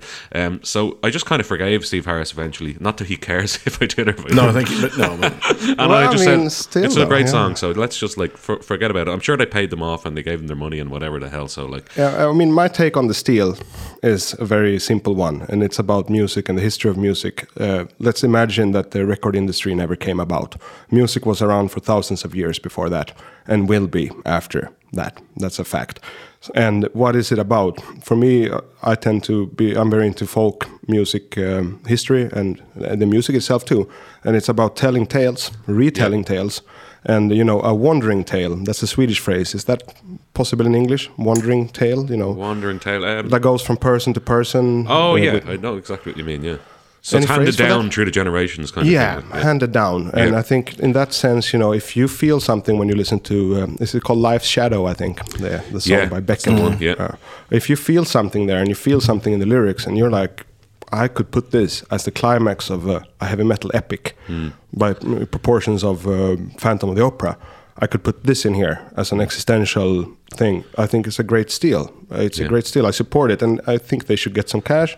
They got some cash, so I'm fine. I'm fine. I, you know. I'm sure they made more off this happening than they would have had of the song. You know, just Oh, its own. absolutely, without a shadow of a doubt. Yeah. They're they're doing all right. Yeah, it's just like Diamond Head when they got asked, uh, "What do you think about Metallica?" And it was, "Bless those chaps." That's a bit of cash for them, you know. Gar- Garage Inc. came out in the CD era, so that was Yeah. probably lucrative. Oh yeah, Oh, yeah, probably the yeah, peak yeah. Mm-hmm. of the CD era. Actually, I'd say just before Napster. But uh, Brian Tatler has said he's made more money from Metallica covering, covering four of those songs than ever from any of his own music. Like, uh, which is Bless those chaps. Great. What I was going to say is, if you ever read any interviews with Ritchie Blackmore, I read a great one there recently. It was posted on the Twitter page of old Kerrang uh, uh, issues. There's a Twitter account, and he just blatantly acknowledges the songs he robs from, and even mentions them in some cases. And he's like, "Oh, I stole that from this," and it's like, but he's also come up. with- Summertime, Black Night, for example. Right, yeah. Black Night is he lifted the Yeah. bass line from Summertime. Yeah, and he's like he he's also come up with lots of original riffs and all that type of stuff, but he doesn't give a shit, and it's kind of a nice attitude to have, I think, because like as you said, like music traditionally handed down through the generations. All riffs have been written. Yes. Probably not all lyrics, but like it's not like it's not the biggest crime in the world. Like there's worse things that No, no, have happened. e- even even this is this isn't stealing per se, but if I say if I say the titles, if I say blue suede shoes, who do you think about? Uh, Elvis, Presley, of course. He, he didn't write that. Uh, uh, Luther Perkins, uh, sorry, Carl Perkins wrote that. Yeah. And Elvis didn't even write his songs though. He had a, No. a black ghostwriter. Or if, or if I say uh, if I say uh, like if I say a boy named Soup, you're gonna a boy named Sue, you're gonna think of Johnny Cash. He didn't write that either. That's a cover. Actually, I, Uh, I was people I was- think of that as a Johnny Cash song. I was shocked reading a biography of Johnny Cash years ago. Sorry, this is very off topic. Um, and I realized he didn't write anything at all. Very little of his songs. Like may- maybe um, I Walked the Line or Yeah. something, but like he wrote very few of his songs. Um, but country music is very incestuous. Like Traditionally, artists don't really compose. Artists are artists. They Mm. Yeah. perform songs. And the same with that whole folk thing. And we're talking country now. That's heavily connected to folk music. We're talking Ritchie Blackmore. Mm. Yeah. He's heavily connected to folk music. Mm. So I think that's why he can sit with a straight face and just talk about his stealing. Because for him, that's part of music. For me, that's Yeah. part of music too. And now I got to compare myself to Ritchie. Oh yeah. Here, here's one for you, actually, seeing as you've been doing this podcast for a while. Have you ever heard somebody stealing your opinion and saying it on another podcast? Or stealing Uh, something you said? Yeah. I, I've noticed Yeah. this a few times over the last year or so. And uh, something that came out of my mouth, coming out of somebody else's mouth, almost word for word, not on your podcast, by the way, but on other ones. and I'm like, that was, I said that. and I don't know if it's deliberate or not, but I, I made my peace with it, actually. But uh, initially, I was like, oh, that, that was It's me. a compliment for me. Yeah, I I, so. when I hear it, I feel I feel good. Yeah, it's a compliment, and none of I mean, what I do here, Eric have to speak for himself. But, but what I do here, I don't see as my creation or my you know uh, my life's work or what I've you know composed and presented. Uh, I'm rambling, right? I'm talking. Uh, so if someone repeats it, they've listened, and that's, That's all true. I need. That's That's, all I need. Yeah, that's, I- that's I'm fine with that. I mean, it, it's uh, just a you know series of. I mean, especially with you know, it's just a series of uh, happy accidents when stuff kind of work out and become. You know, a lot of times I'll you know I sort of try to derail stuff with ridiculous jokes, and you know that's I'm not you know. Of course, would it annoy me slightly if someone took credit for something, you know, this joke I made and said it was a little bit. But that means also again they're listening. Then true. Yeah. just quickly, I saw a guy on Twitter a while back.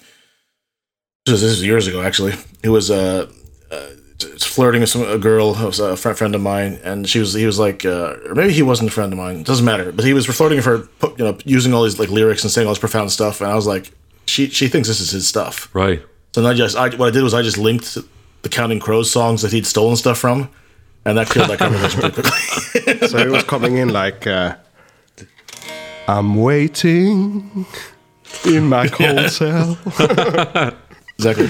Here's a song I wrote. Did he tell her her hair reminded him of a warm, safe place where, as a child, he'd hide? Oh well, no, that that's a pretty good one, Fergal. I might use that. I'm very, I'm very into there hair, you you go. know. there you go. Yeah. That's for free. Thanks, Axel. Yeah. but uh, so that goes for the whole stealing part of it and everything. Uh, let's talk a bit about the lyrics Mm. and uh, not about the stolen thing, about the actual lyrics. Do you know what I love actually? I love at the start it says, "Cause at five o'clock they take me to the gallows pole." You don't really hear that in songs very often. It's like very specifically naming the time, and you're obviously like you're probably guessing maybe it's midday or something.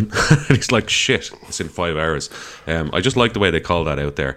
Uh, it, I don't know why it stands out to me. It's always stood out to me that line. And with that, uh, they do a thing that Steve is doing quite often when he paints uh, the music according to the lyrics. There is this in The Longest Day with the waves crashing to the cliffs. Uh, Nicko Mm. is doing something on the drums. Mm. And five o'clock, they play a faint bell in the background with the harmonics. Yeah. Uh, that rings five o'clock. Mm. Wow. You know. Yeah. And then uh, I love the bit where it goes into can it be that there's some sort of error hard to stop the surmounting terror? Is it really the end, not some crazy dream? That is like those lyrics are excellent, of course. Um, I mean, I know the rhyming error with terror, but I'll forgive them there because the, it's delivered so well by Bruce, and you really do feel the kind of anxiety that this person is feeling. It's like, can there be some sort of error? Maybe he Yeah. didn't commit the crime that he's been accused of and being hanged for, uh, possibly. yeah, that happened quite a bit, I imagine. So yeah. Like that or even you know like the whole thing the whole gambit of, of humanity is the, some kind of error you, you could feel Mm. like uh, if you make it political in a way you know maybe it's a political thing he had Yeah. to be the the scapegoat for something perhaps that someone some nobleman did, or you know, Yeah, something like that. possibly, and like yeah. maybe this is some kind of error. Maybe Mm. I look at this isn't fair. You know. It'd be interesting to see if this is based off um, you know, any particular person or like it's like someone he read about. I, I probably not, but it could. You know, you never know. Right. Very vivid, isn't it? Vivid stuff. Oh, absolutely. I love when he says, uh, Tears flow, but why am I crying? After all, I'm not afraid of dying. Don't I believe that there never is an end? It's like he's trying to convince himself of his atheism, but when he's confronted with it, he doesn't really know if he is an atheist anymore. Um, that's so cool. That's so cool. And then he's like, as the guards march me out to the courtyard, somebody cries from his cell, cell, but God be with you. If there's a God, why has he let me go? So in the space of like two little bits of the song, he's kind of gone, I don't, I don't believe in God. Shit. Why has God done this to me? And it's like, it's so quick, the turnaround there. so awesome. And you can see in front of you, he's walking past that cell, and you can see that guy in rags. God be with you. Yeah. I'm trying to think. There's an old saying about uh, yeah. All right, yeah. So there's it's uh there's there are no atheists in foxholes. Meaning the fact that when you're sort of like up up against you're like faced with like well I'm going to probably die not too soon not, not too long from now. Uh, you know, your people people tend yeah, to like uh, the you know, Opeth song uh, "Harvest" from Blackwater Park. It's about a ma- dying Mhm. man. I love that song, but I have no idea what the lyrics are. It's about a dying man. I mean, his lyrics are pretty. It's a lot of bullshit, actually. To be honest, I'm a Mm. big fan, so I'm saying that with love. But uh, that particular theme of Harvest is Mm. is cool. It's a dying man. uh, He's regretting things he's done, and he's you know he's becoming that deathbed Christian, if you will. Mm. You know that. Oh shit! I want to Yeah. reconcile. I- You know, I want to go out from this place fair, fair and square. I don't want to be be the asshole I've actually been. You know, Mm. or something like that. So it's a cool theme. Or do you know um, do you know the band Muse? The English Yeah. band. Yep. They have a song called "Thoughts of a Dying Atheist," which I always really Yep. liked. And uh, Absolution, I think. Or maybe I can't remember now, but he's like the chorus is like, and it scares the hell out of me, and the end is all I can see. And I mean, maybe when when you are faced with death, you fucking just flip, do a one eighty. yeah, yeah. I could think so. I mean, uh, I don't have too many references of that. Like uh, my aforementioned grandfather, when he died at 89, he wasn't ready to, but he Yeah. was just you know so involved in his projects until he did.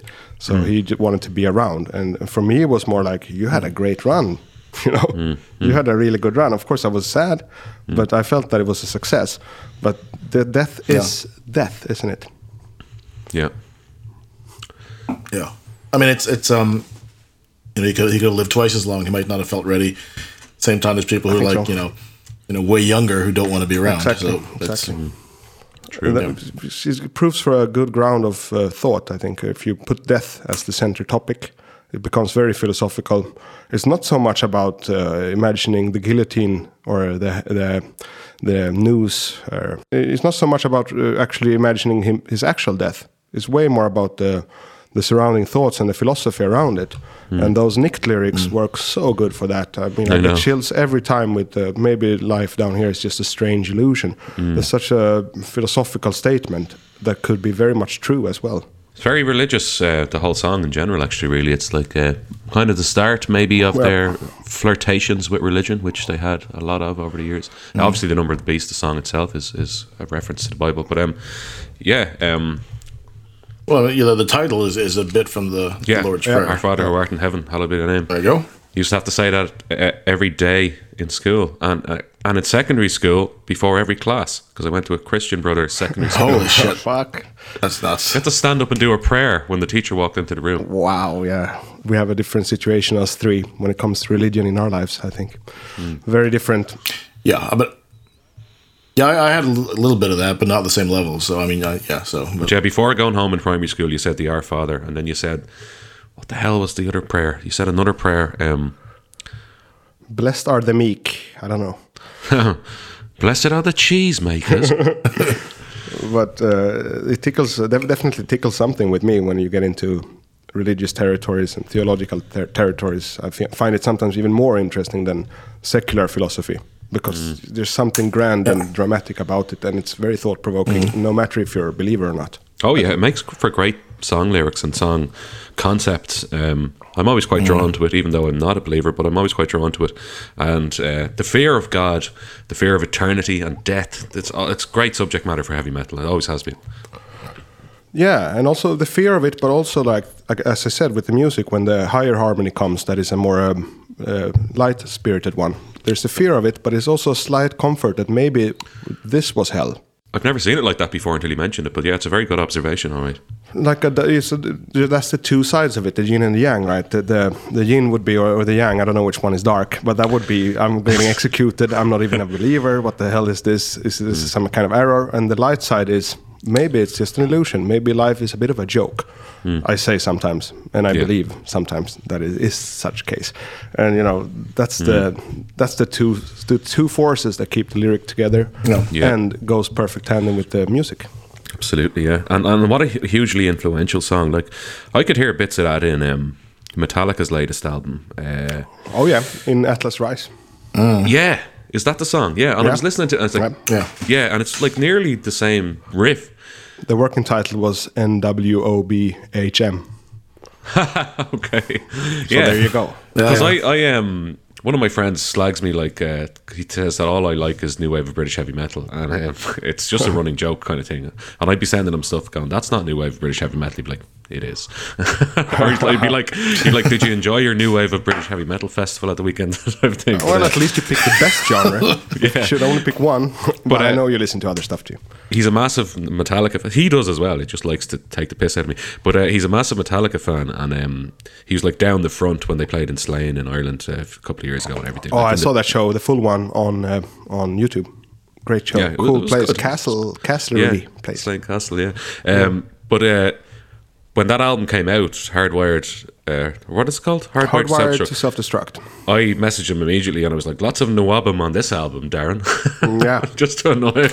I love that they got in get into the harmonies because um, I mean I've always been more of a Sabbath and Maiden fan than a Metallica fan, but I think when Ma- when Metallica are doing Maiden style harmonies, they get uh, Hetfield has another sense of he's a different uh, melodist. You know, he makes Yeah. them different, and I think he makes really cool harmonies. You can find some brilliant Yeah. ones on. Uh, uh, Master of Puppets already, uh, already on Ride Lightning, and they always have that kind of different American fatness in the harmonies. I don't know what yeah. it is. uh, Yeah, yeah. I, I, I think I know what you mean. Yeah. I love it when he's get when he's getting influenced by British heavy metal.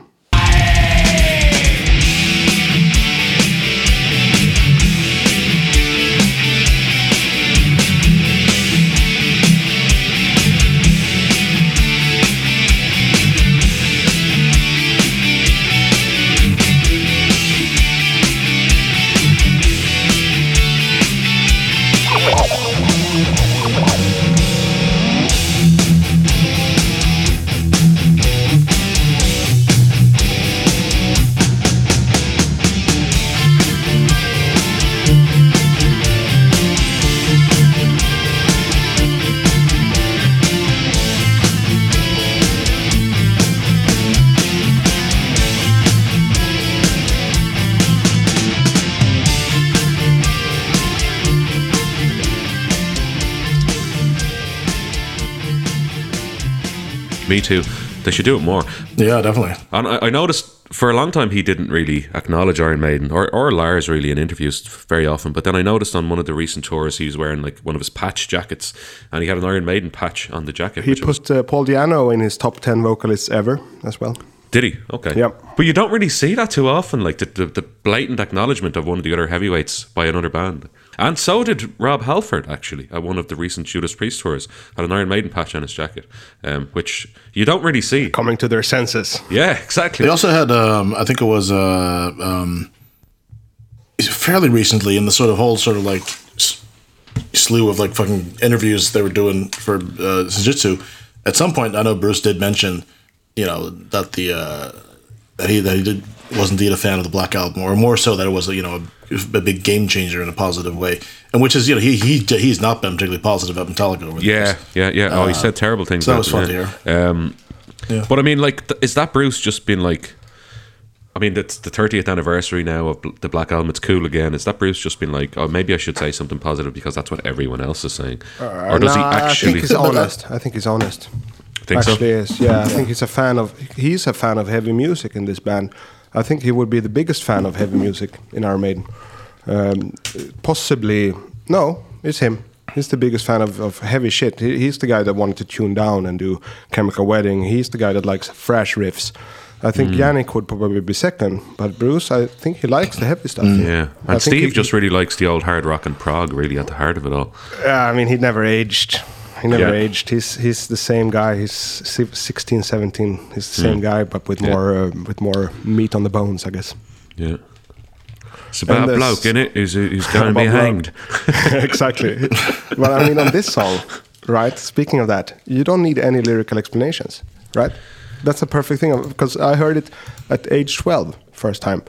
And Yeah. Again, second language English. I understood everything. Mm. There was nothing in it that was vague to me or contrived or Mm. it was so clear, just like Flight of Icarus was.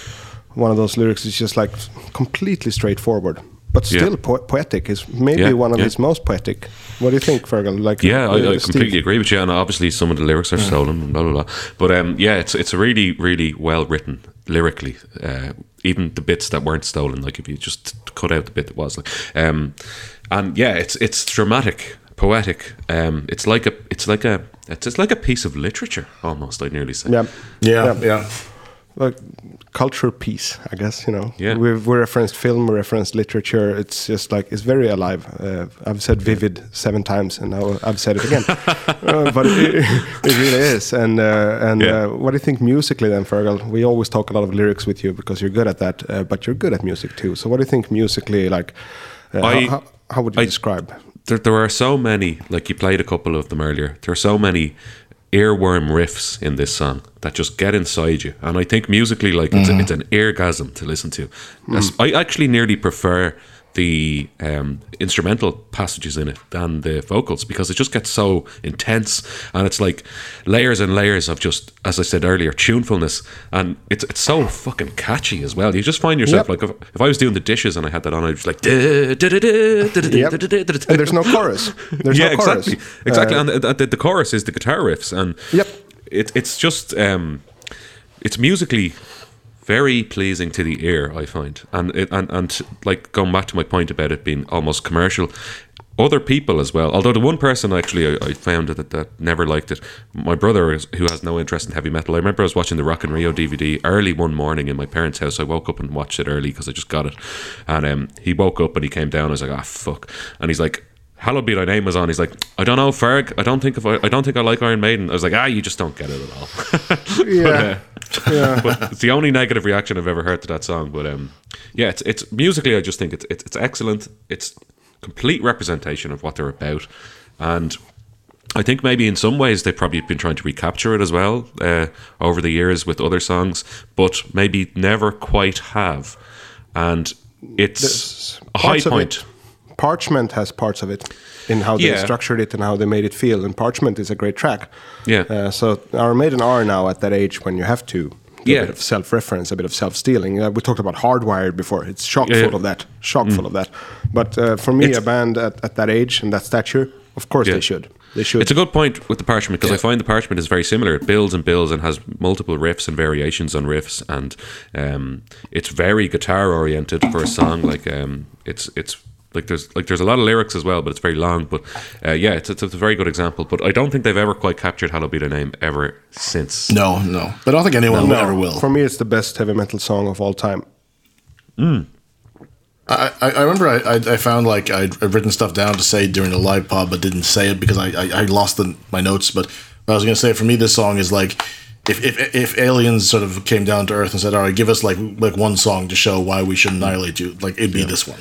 And it's, like a very that kind of realistic scenario as well. So just keep that in your back pocket. Yeah, that's what just keep it in mind. I mean, it would definitely represent heavy metal or metal to me. Mm. Like, not even heavy metal, or definitely not even British heavy metal or the new wave of British heavy metal. This is metal. Yeah. This is how you do metal. Without a it's just like you don't need Yeah, an yeah. explanation. I don't even need to say why it's how you Mm. do heavy metal. Just listen to it.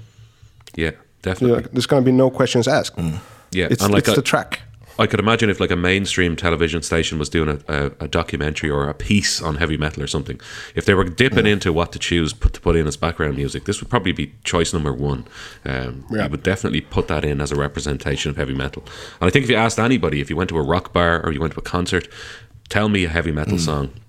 They'd put, most likely name this, or it might be Run to the Hills or Number of the Beast, but it would probably be something off that album. Um, and that, that, Yeah. that they really captured the zeitgeist uh, with Yeah, this album, did. and That's a- especially this song. Probably the coolest German Yeah, word in the world. Zeitgeist. That's a cool word. But I think, yeah, this one, I mean, if you could say Phantom of the Opera is also a complete heavy metal masterpiece and def- genre defining. But I would say this one wins uh, in the in the big picture, not necessarily in my in Hmm. my uh, own taste, but in the big picture, it wins because it's simpler, it's Mm. more coherent, it's more um, cohesive. It's just like wow. Yeah. And I, I often mention mention structures, and it's perfectly structured. Mm. There's not a dull second, and all of the riffs are similar. The lyrics are sparse, or the singing is sparse. It's not that much singing Mm. in it, but the structure is so engaging. Uh, I can listen to it over and over. Never Yeah. gets dull. No, You know. never. Yeah. Wow. And I think the, the, the one difference for me between this and Phantom of the Opera is I think Bruce is a better singer than Paul Di'Anno, and that would that would like put it ahead in the rankings for me. Yeah, adds more drama to it. Even though I will give Paul a feather for because Philip addressed the other week uh, that he couldn't see Paul doing epic characters like Genghis Khan was the example, Mm. and in Phantom he's actually doing an epic kind of portray, but he's the victim, right? He's not the Phantom. He's Yeah. the victim being tortured, and so in that way he could probably do the victim in Hallowed, but he couldn't do the singing that Bruce Mm. is doing in the song, and it may No. be the song that cements why Iron Maiden needed a vocalist change. Not, I mean, this include all the drugs and this this demeanor, misdemeanor. Mm. This include all that. They still needed Bruce, and you can hear it in this song. They really, really did, Yeah, and. I don't think they would have. I mean, like it's easy to to go back and say all this stuff now, but like really though, I don't think they would have been as successful as they are with Paul Di'Anno at the No helm. way. It's not. It's not as.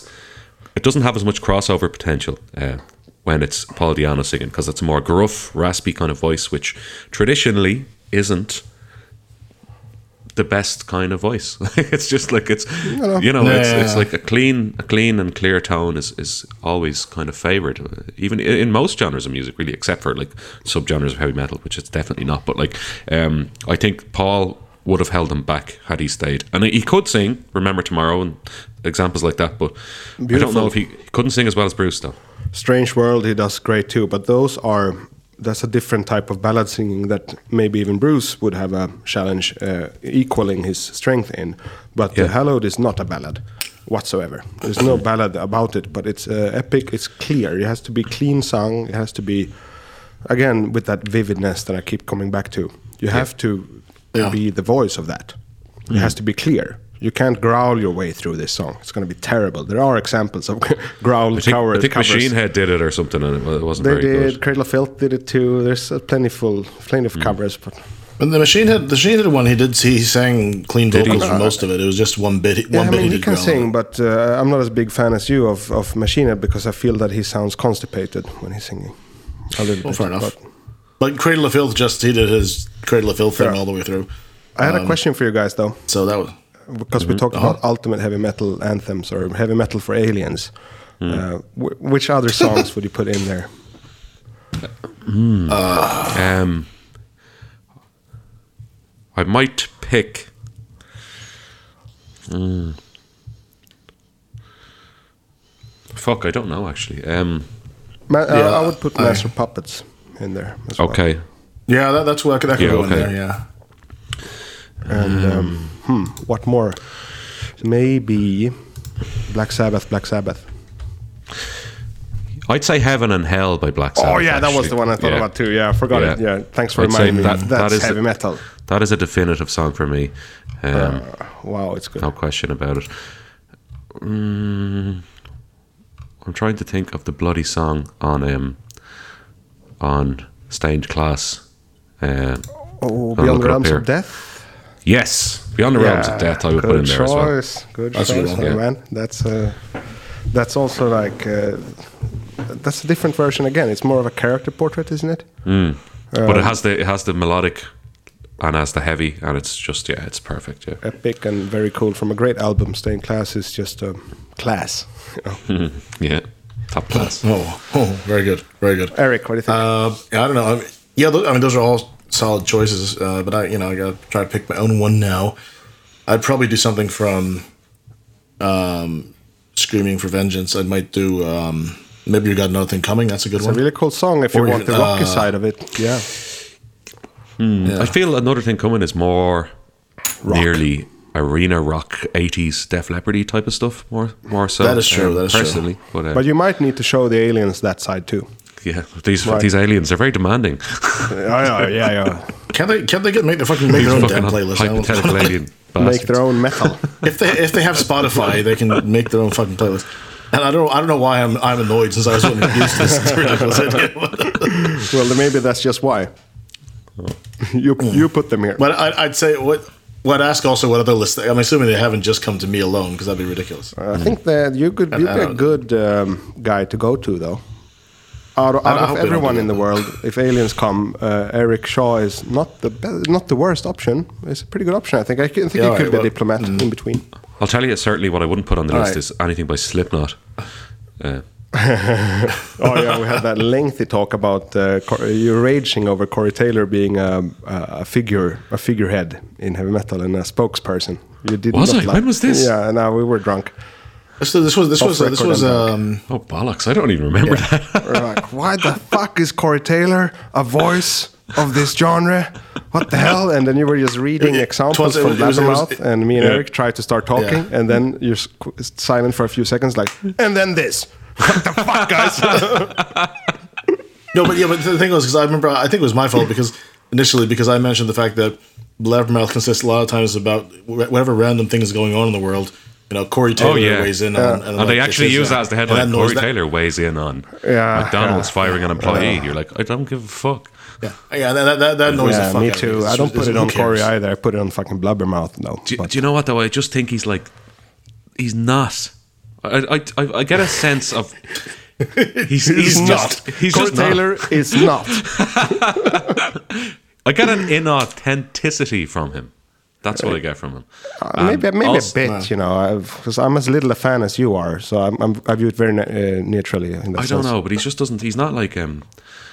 I've to, I don't know. I But he don't know. sings It's- well. it's- He sings good. His cover of uh, the Rainbow song, not Rainbow, Dio song, uh, Rainbow in the Dark. He sings good. He's a I, great didn't, I haven't heard that. He's a great, great singer actually, but uh, for I me, way really- better than, for yeah, example, Robb. Flynn that we addressed before. But still, I, I'm Mm. with you, Fergal. I'm with you. It's annoying as fuck. Corey Taylor weighs in, and then Corey Taylor clickbait with is- Yngwie Malmsteen always. Yngwie Oh, yeah. Malmsteen says he never listened to Ritchie Blackmore. Like, oh, okay. this is fucking clickbait, comment bait, supremacy. You know, I don't like this. Yeah. So yeah, so you got you got that, and you got uh, Oh, Ted, Ted Nugent, Nugent, yeah. saying His and da- doing those. My of course, favorite. most of the time, most of the time, he said and done what they he done said and done exactly what they said. he Daily said and updates done, are, so. are interesting. But right. did you know that his son is uh, uh, vegan? No, I didn't. I didn't. And, and they get they get along. They do things together. They do content together. But They uh, go and yeah, hunt uh, vegetables. All right, well, something. I don't know, but uh, he. I think uh, he's a deeper well than he um, himself projects out to you guys. I would say. But I'm also a fan, so don't listen to me. well, no, no, I mean, I, I mean, he, his, his musical stuff, the stuff he's done music wise, I, I Yeah, that's what. I'm a fan of. to I don't, clear. I don't think I particularly get along with him. Mm. Do you know what? Like, I think he's one of these people that's playing a part when he has a microphone in front of his face. It's Yeah. like, I'm Right. playing Ted Nugent now. Yeah, Uh, but so is Bruce Dickinson. Yeah. One hundred percent, I think. But You think also, so? I said before that he was honest about Metallica, so I'm contradicting myself. There we go. Well, I mean, yeah. little Is bit. Steve Harris playing Steve Harris? Yeah. Questions on a, answers on a postcard. we, we talked about that, Fergal, with uh, doing uh, like um, faces in a band photo, or grimaces. Is that a word in English? And uh, too much of that in Metallica. And that we like that Maiden had a maybe a geekier approach hmm. in terms of visual representation. Do you know what I noticed actually? Just looking at mm-hmm. old photos that come up on Twitter over the years, they had like a lot, much more sense of fun and humor, and they'd pose with all these ridiculous things and in costumes and all that Yeah. stuff. They don't do that at all anymore. That's completely dropped off in No. the post two thousand era. Um, hmm.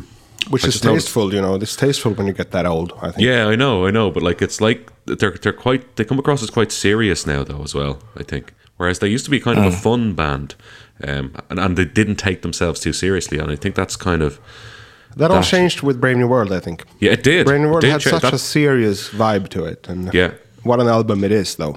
It's like uh, I wonder was it on purpose, like deliberate? It was like, well, we have to be taken seriously now. I think I think so too. think it so, was in the times yeah. too. It wasn't, you know, it was after the '90s where everything was about being um, sad and um, having personal issues, and uh, you know, it was. I like some of the stuff. I like know, I know. I just. I just, I just love, I just love the that that, that, that relation. of it. But I like some of the stuff, but it was, you know. So I think they came in like we have to be serious now. We can't do this. Uh, we're Mm. all the heavy metal guys. But then again, today you have bands like Nestor, who are totally doing that.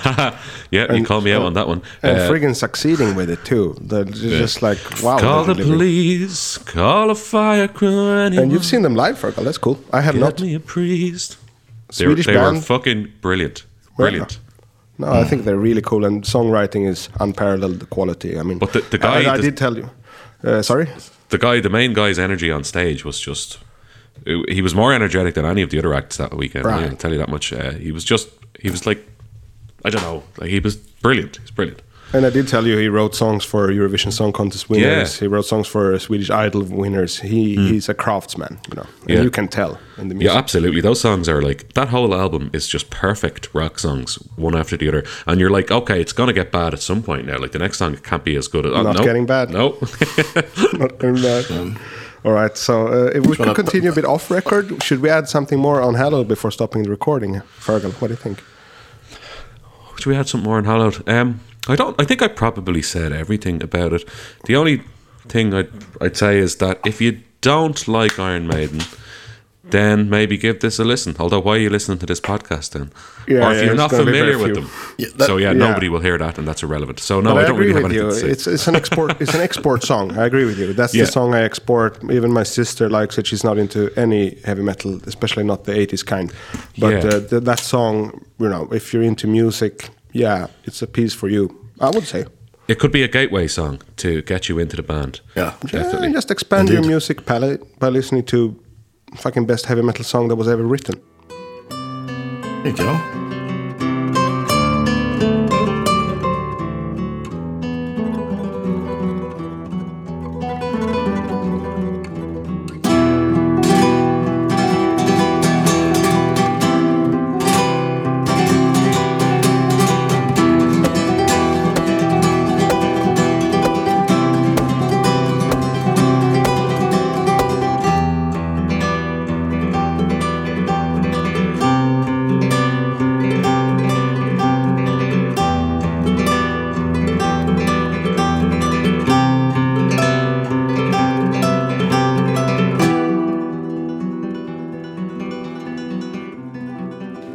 Right. Okay. What can we say, Eric? A year of doing this. Yeah. I'm kind of tired today, so it's hard to summon up the absolute enthusiasm that actually is uh, a- apropos for the moment. But No, I, I, I feel, I feel we're we've, we've, we're very good at um, expressing our enthusiasm, even if we're not doing it on this particular one. I mean, I, you know, full full disclosure. Uh, 15 minutes before we were doing this, I was taking a nap today. Same here, Uh, actually. But um, there you go. double naps. Um, nap And- enthusiasts.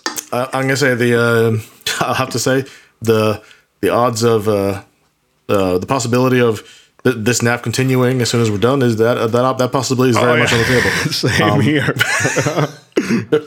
but but yes, but um, also it's it's it's depressing. It's like minus sixteen. It's, very dark. and very dark. I forget yeah. every year. I mean, Yeah, so- I've lived in this country pretty much my whole life, some years aside, and Hmm. still every year it's like, oh, it gets this dark, and now it's also this Yeah. cold, which I kind of like, but it doesn't help with the.